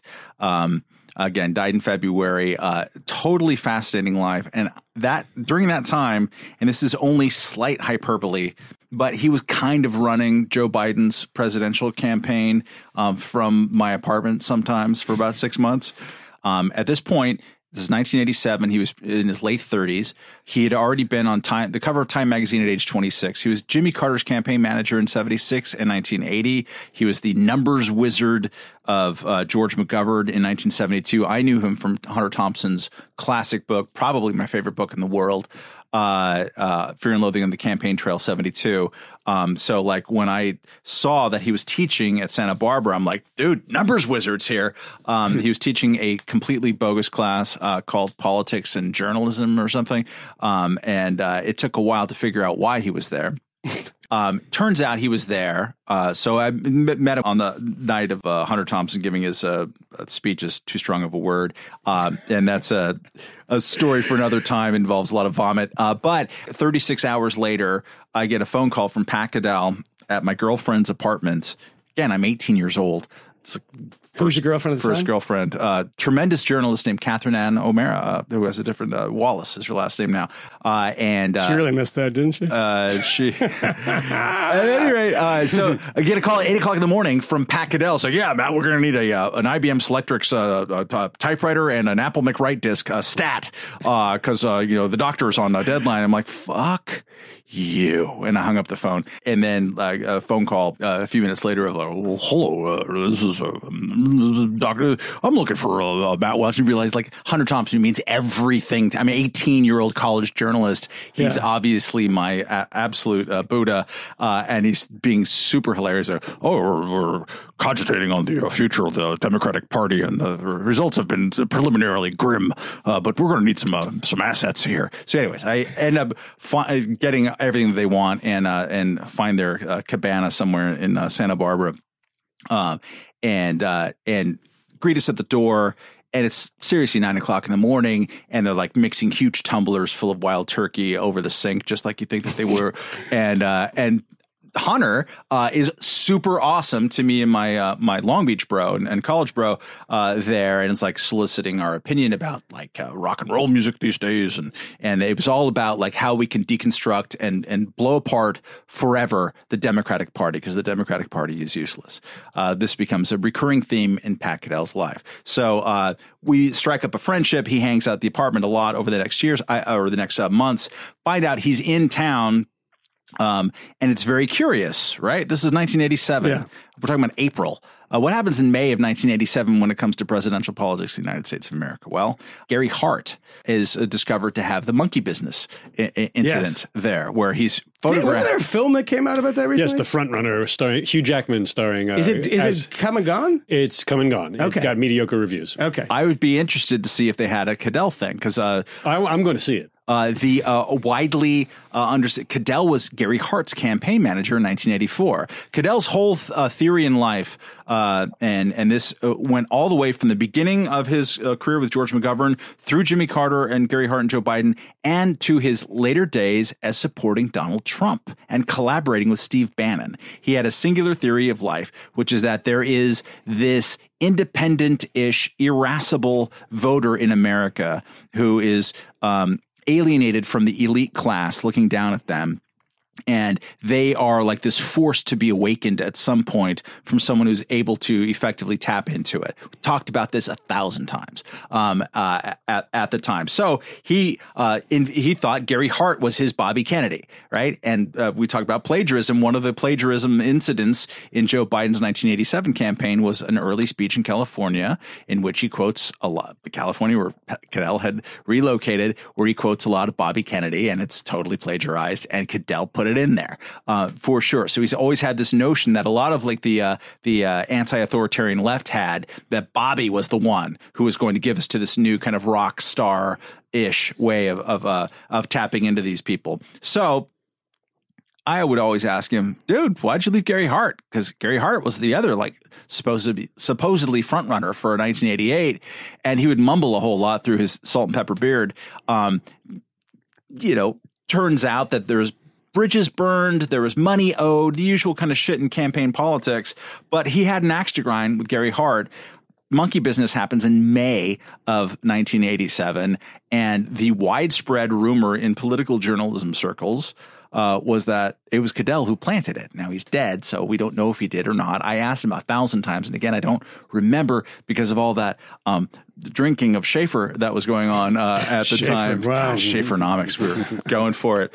Um, uh, but he was in Santa Barbara at the time. Uh, always uh, found out later not to teach because who gives a shit about teaching in Santa Barbara for, for any reason? It's a nice beach, but nothing uh, else besides. But because um, there was a gigantic oil platform project. It was going to be the biggest new one off the California coast in a generation, one mile off of the uh, of Campus Point at UC Santa Barbara. Beautiful uh, area that ARCO wanted to build, and there was uh, the California Coastal Commission, which is then called the State Lands Commission. I had three votes. Two were decided. The third was a swing vote. The third swing vote wanted to have a future in Democratic politics, had a bit of ambition.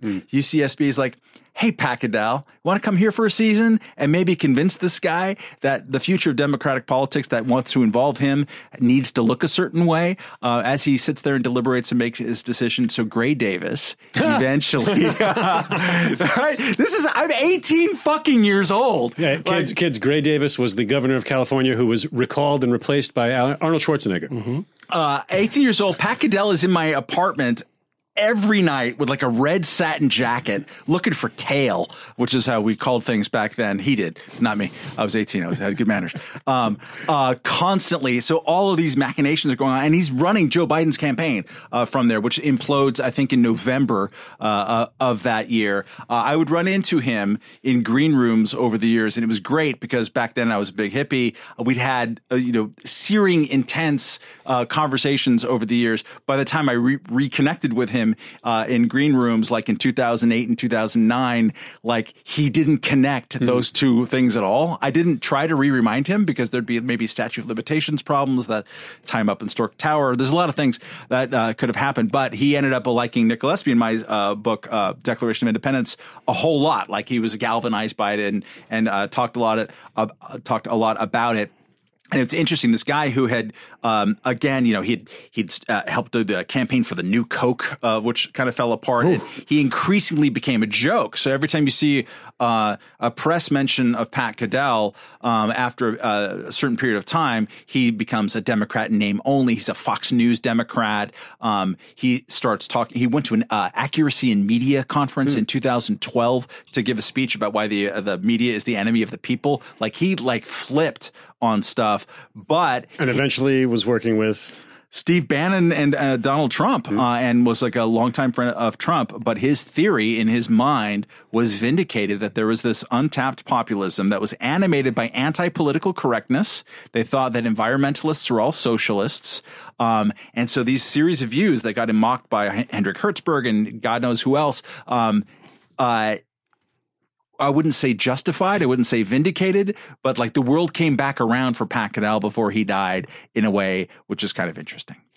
Um, Pat Caddell is dead.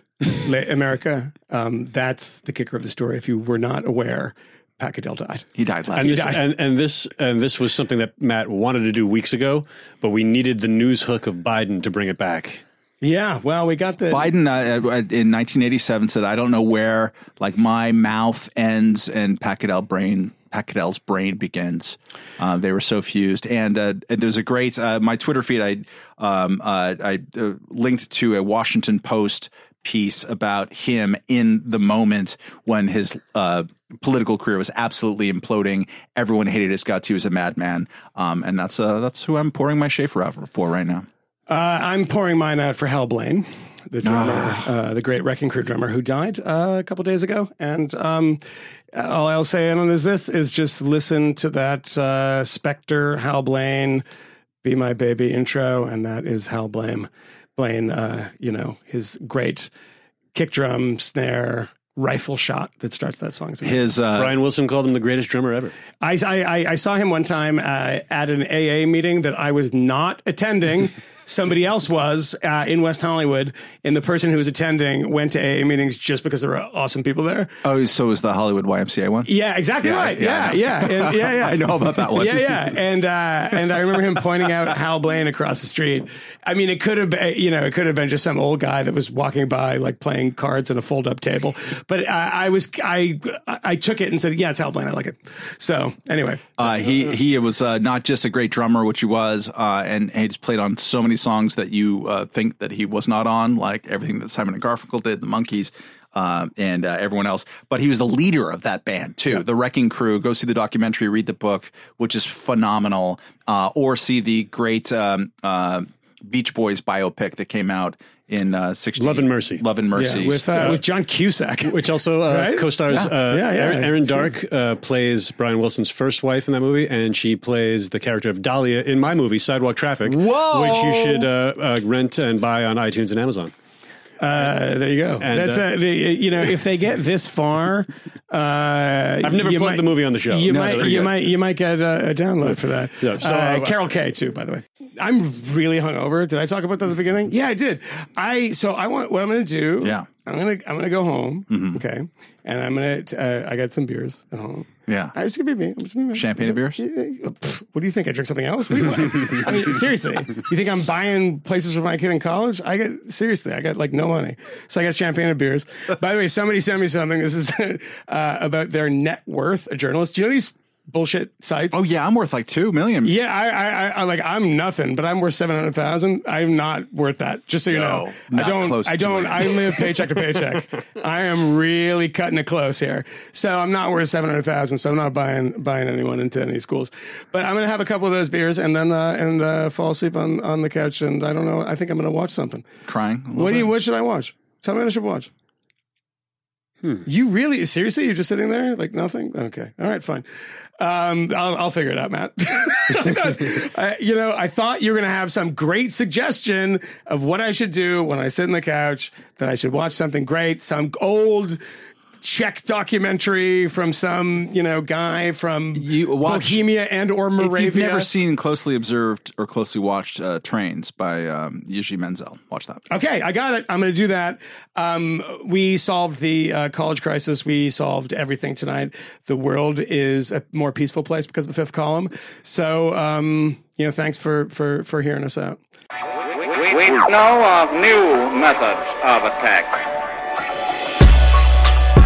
Trojan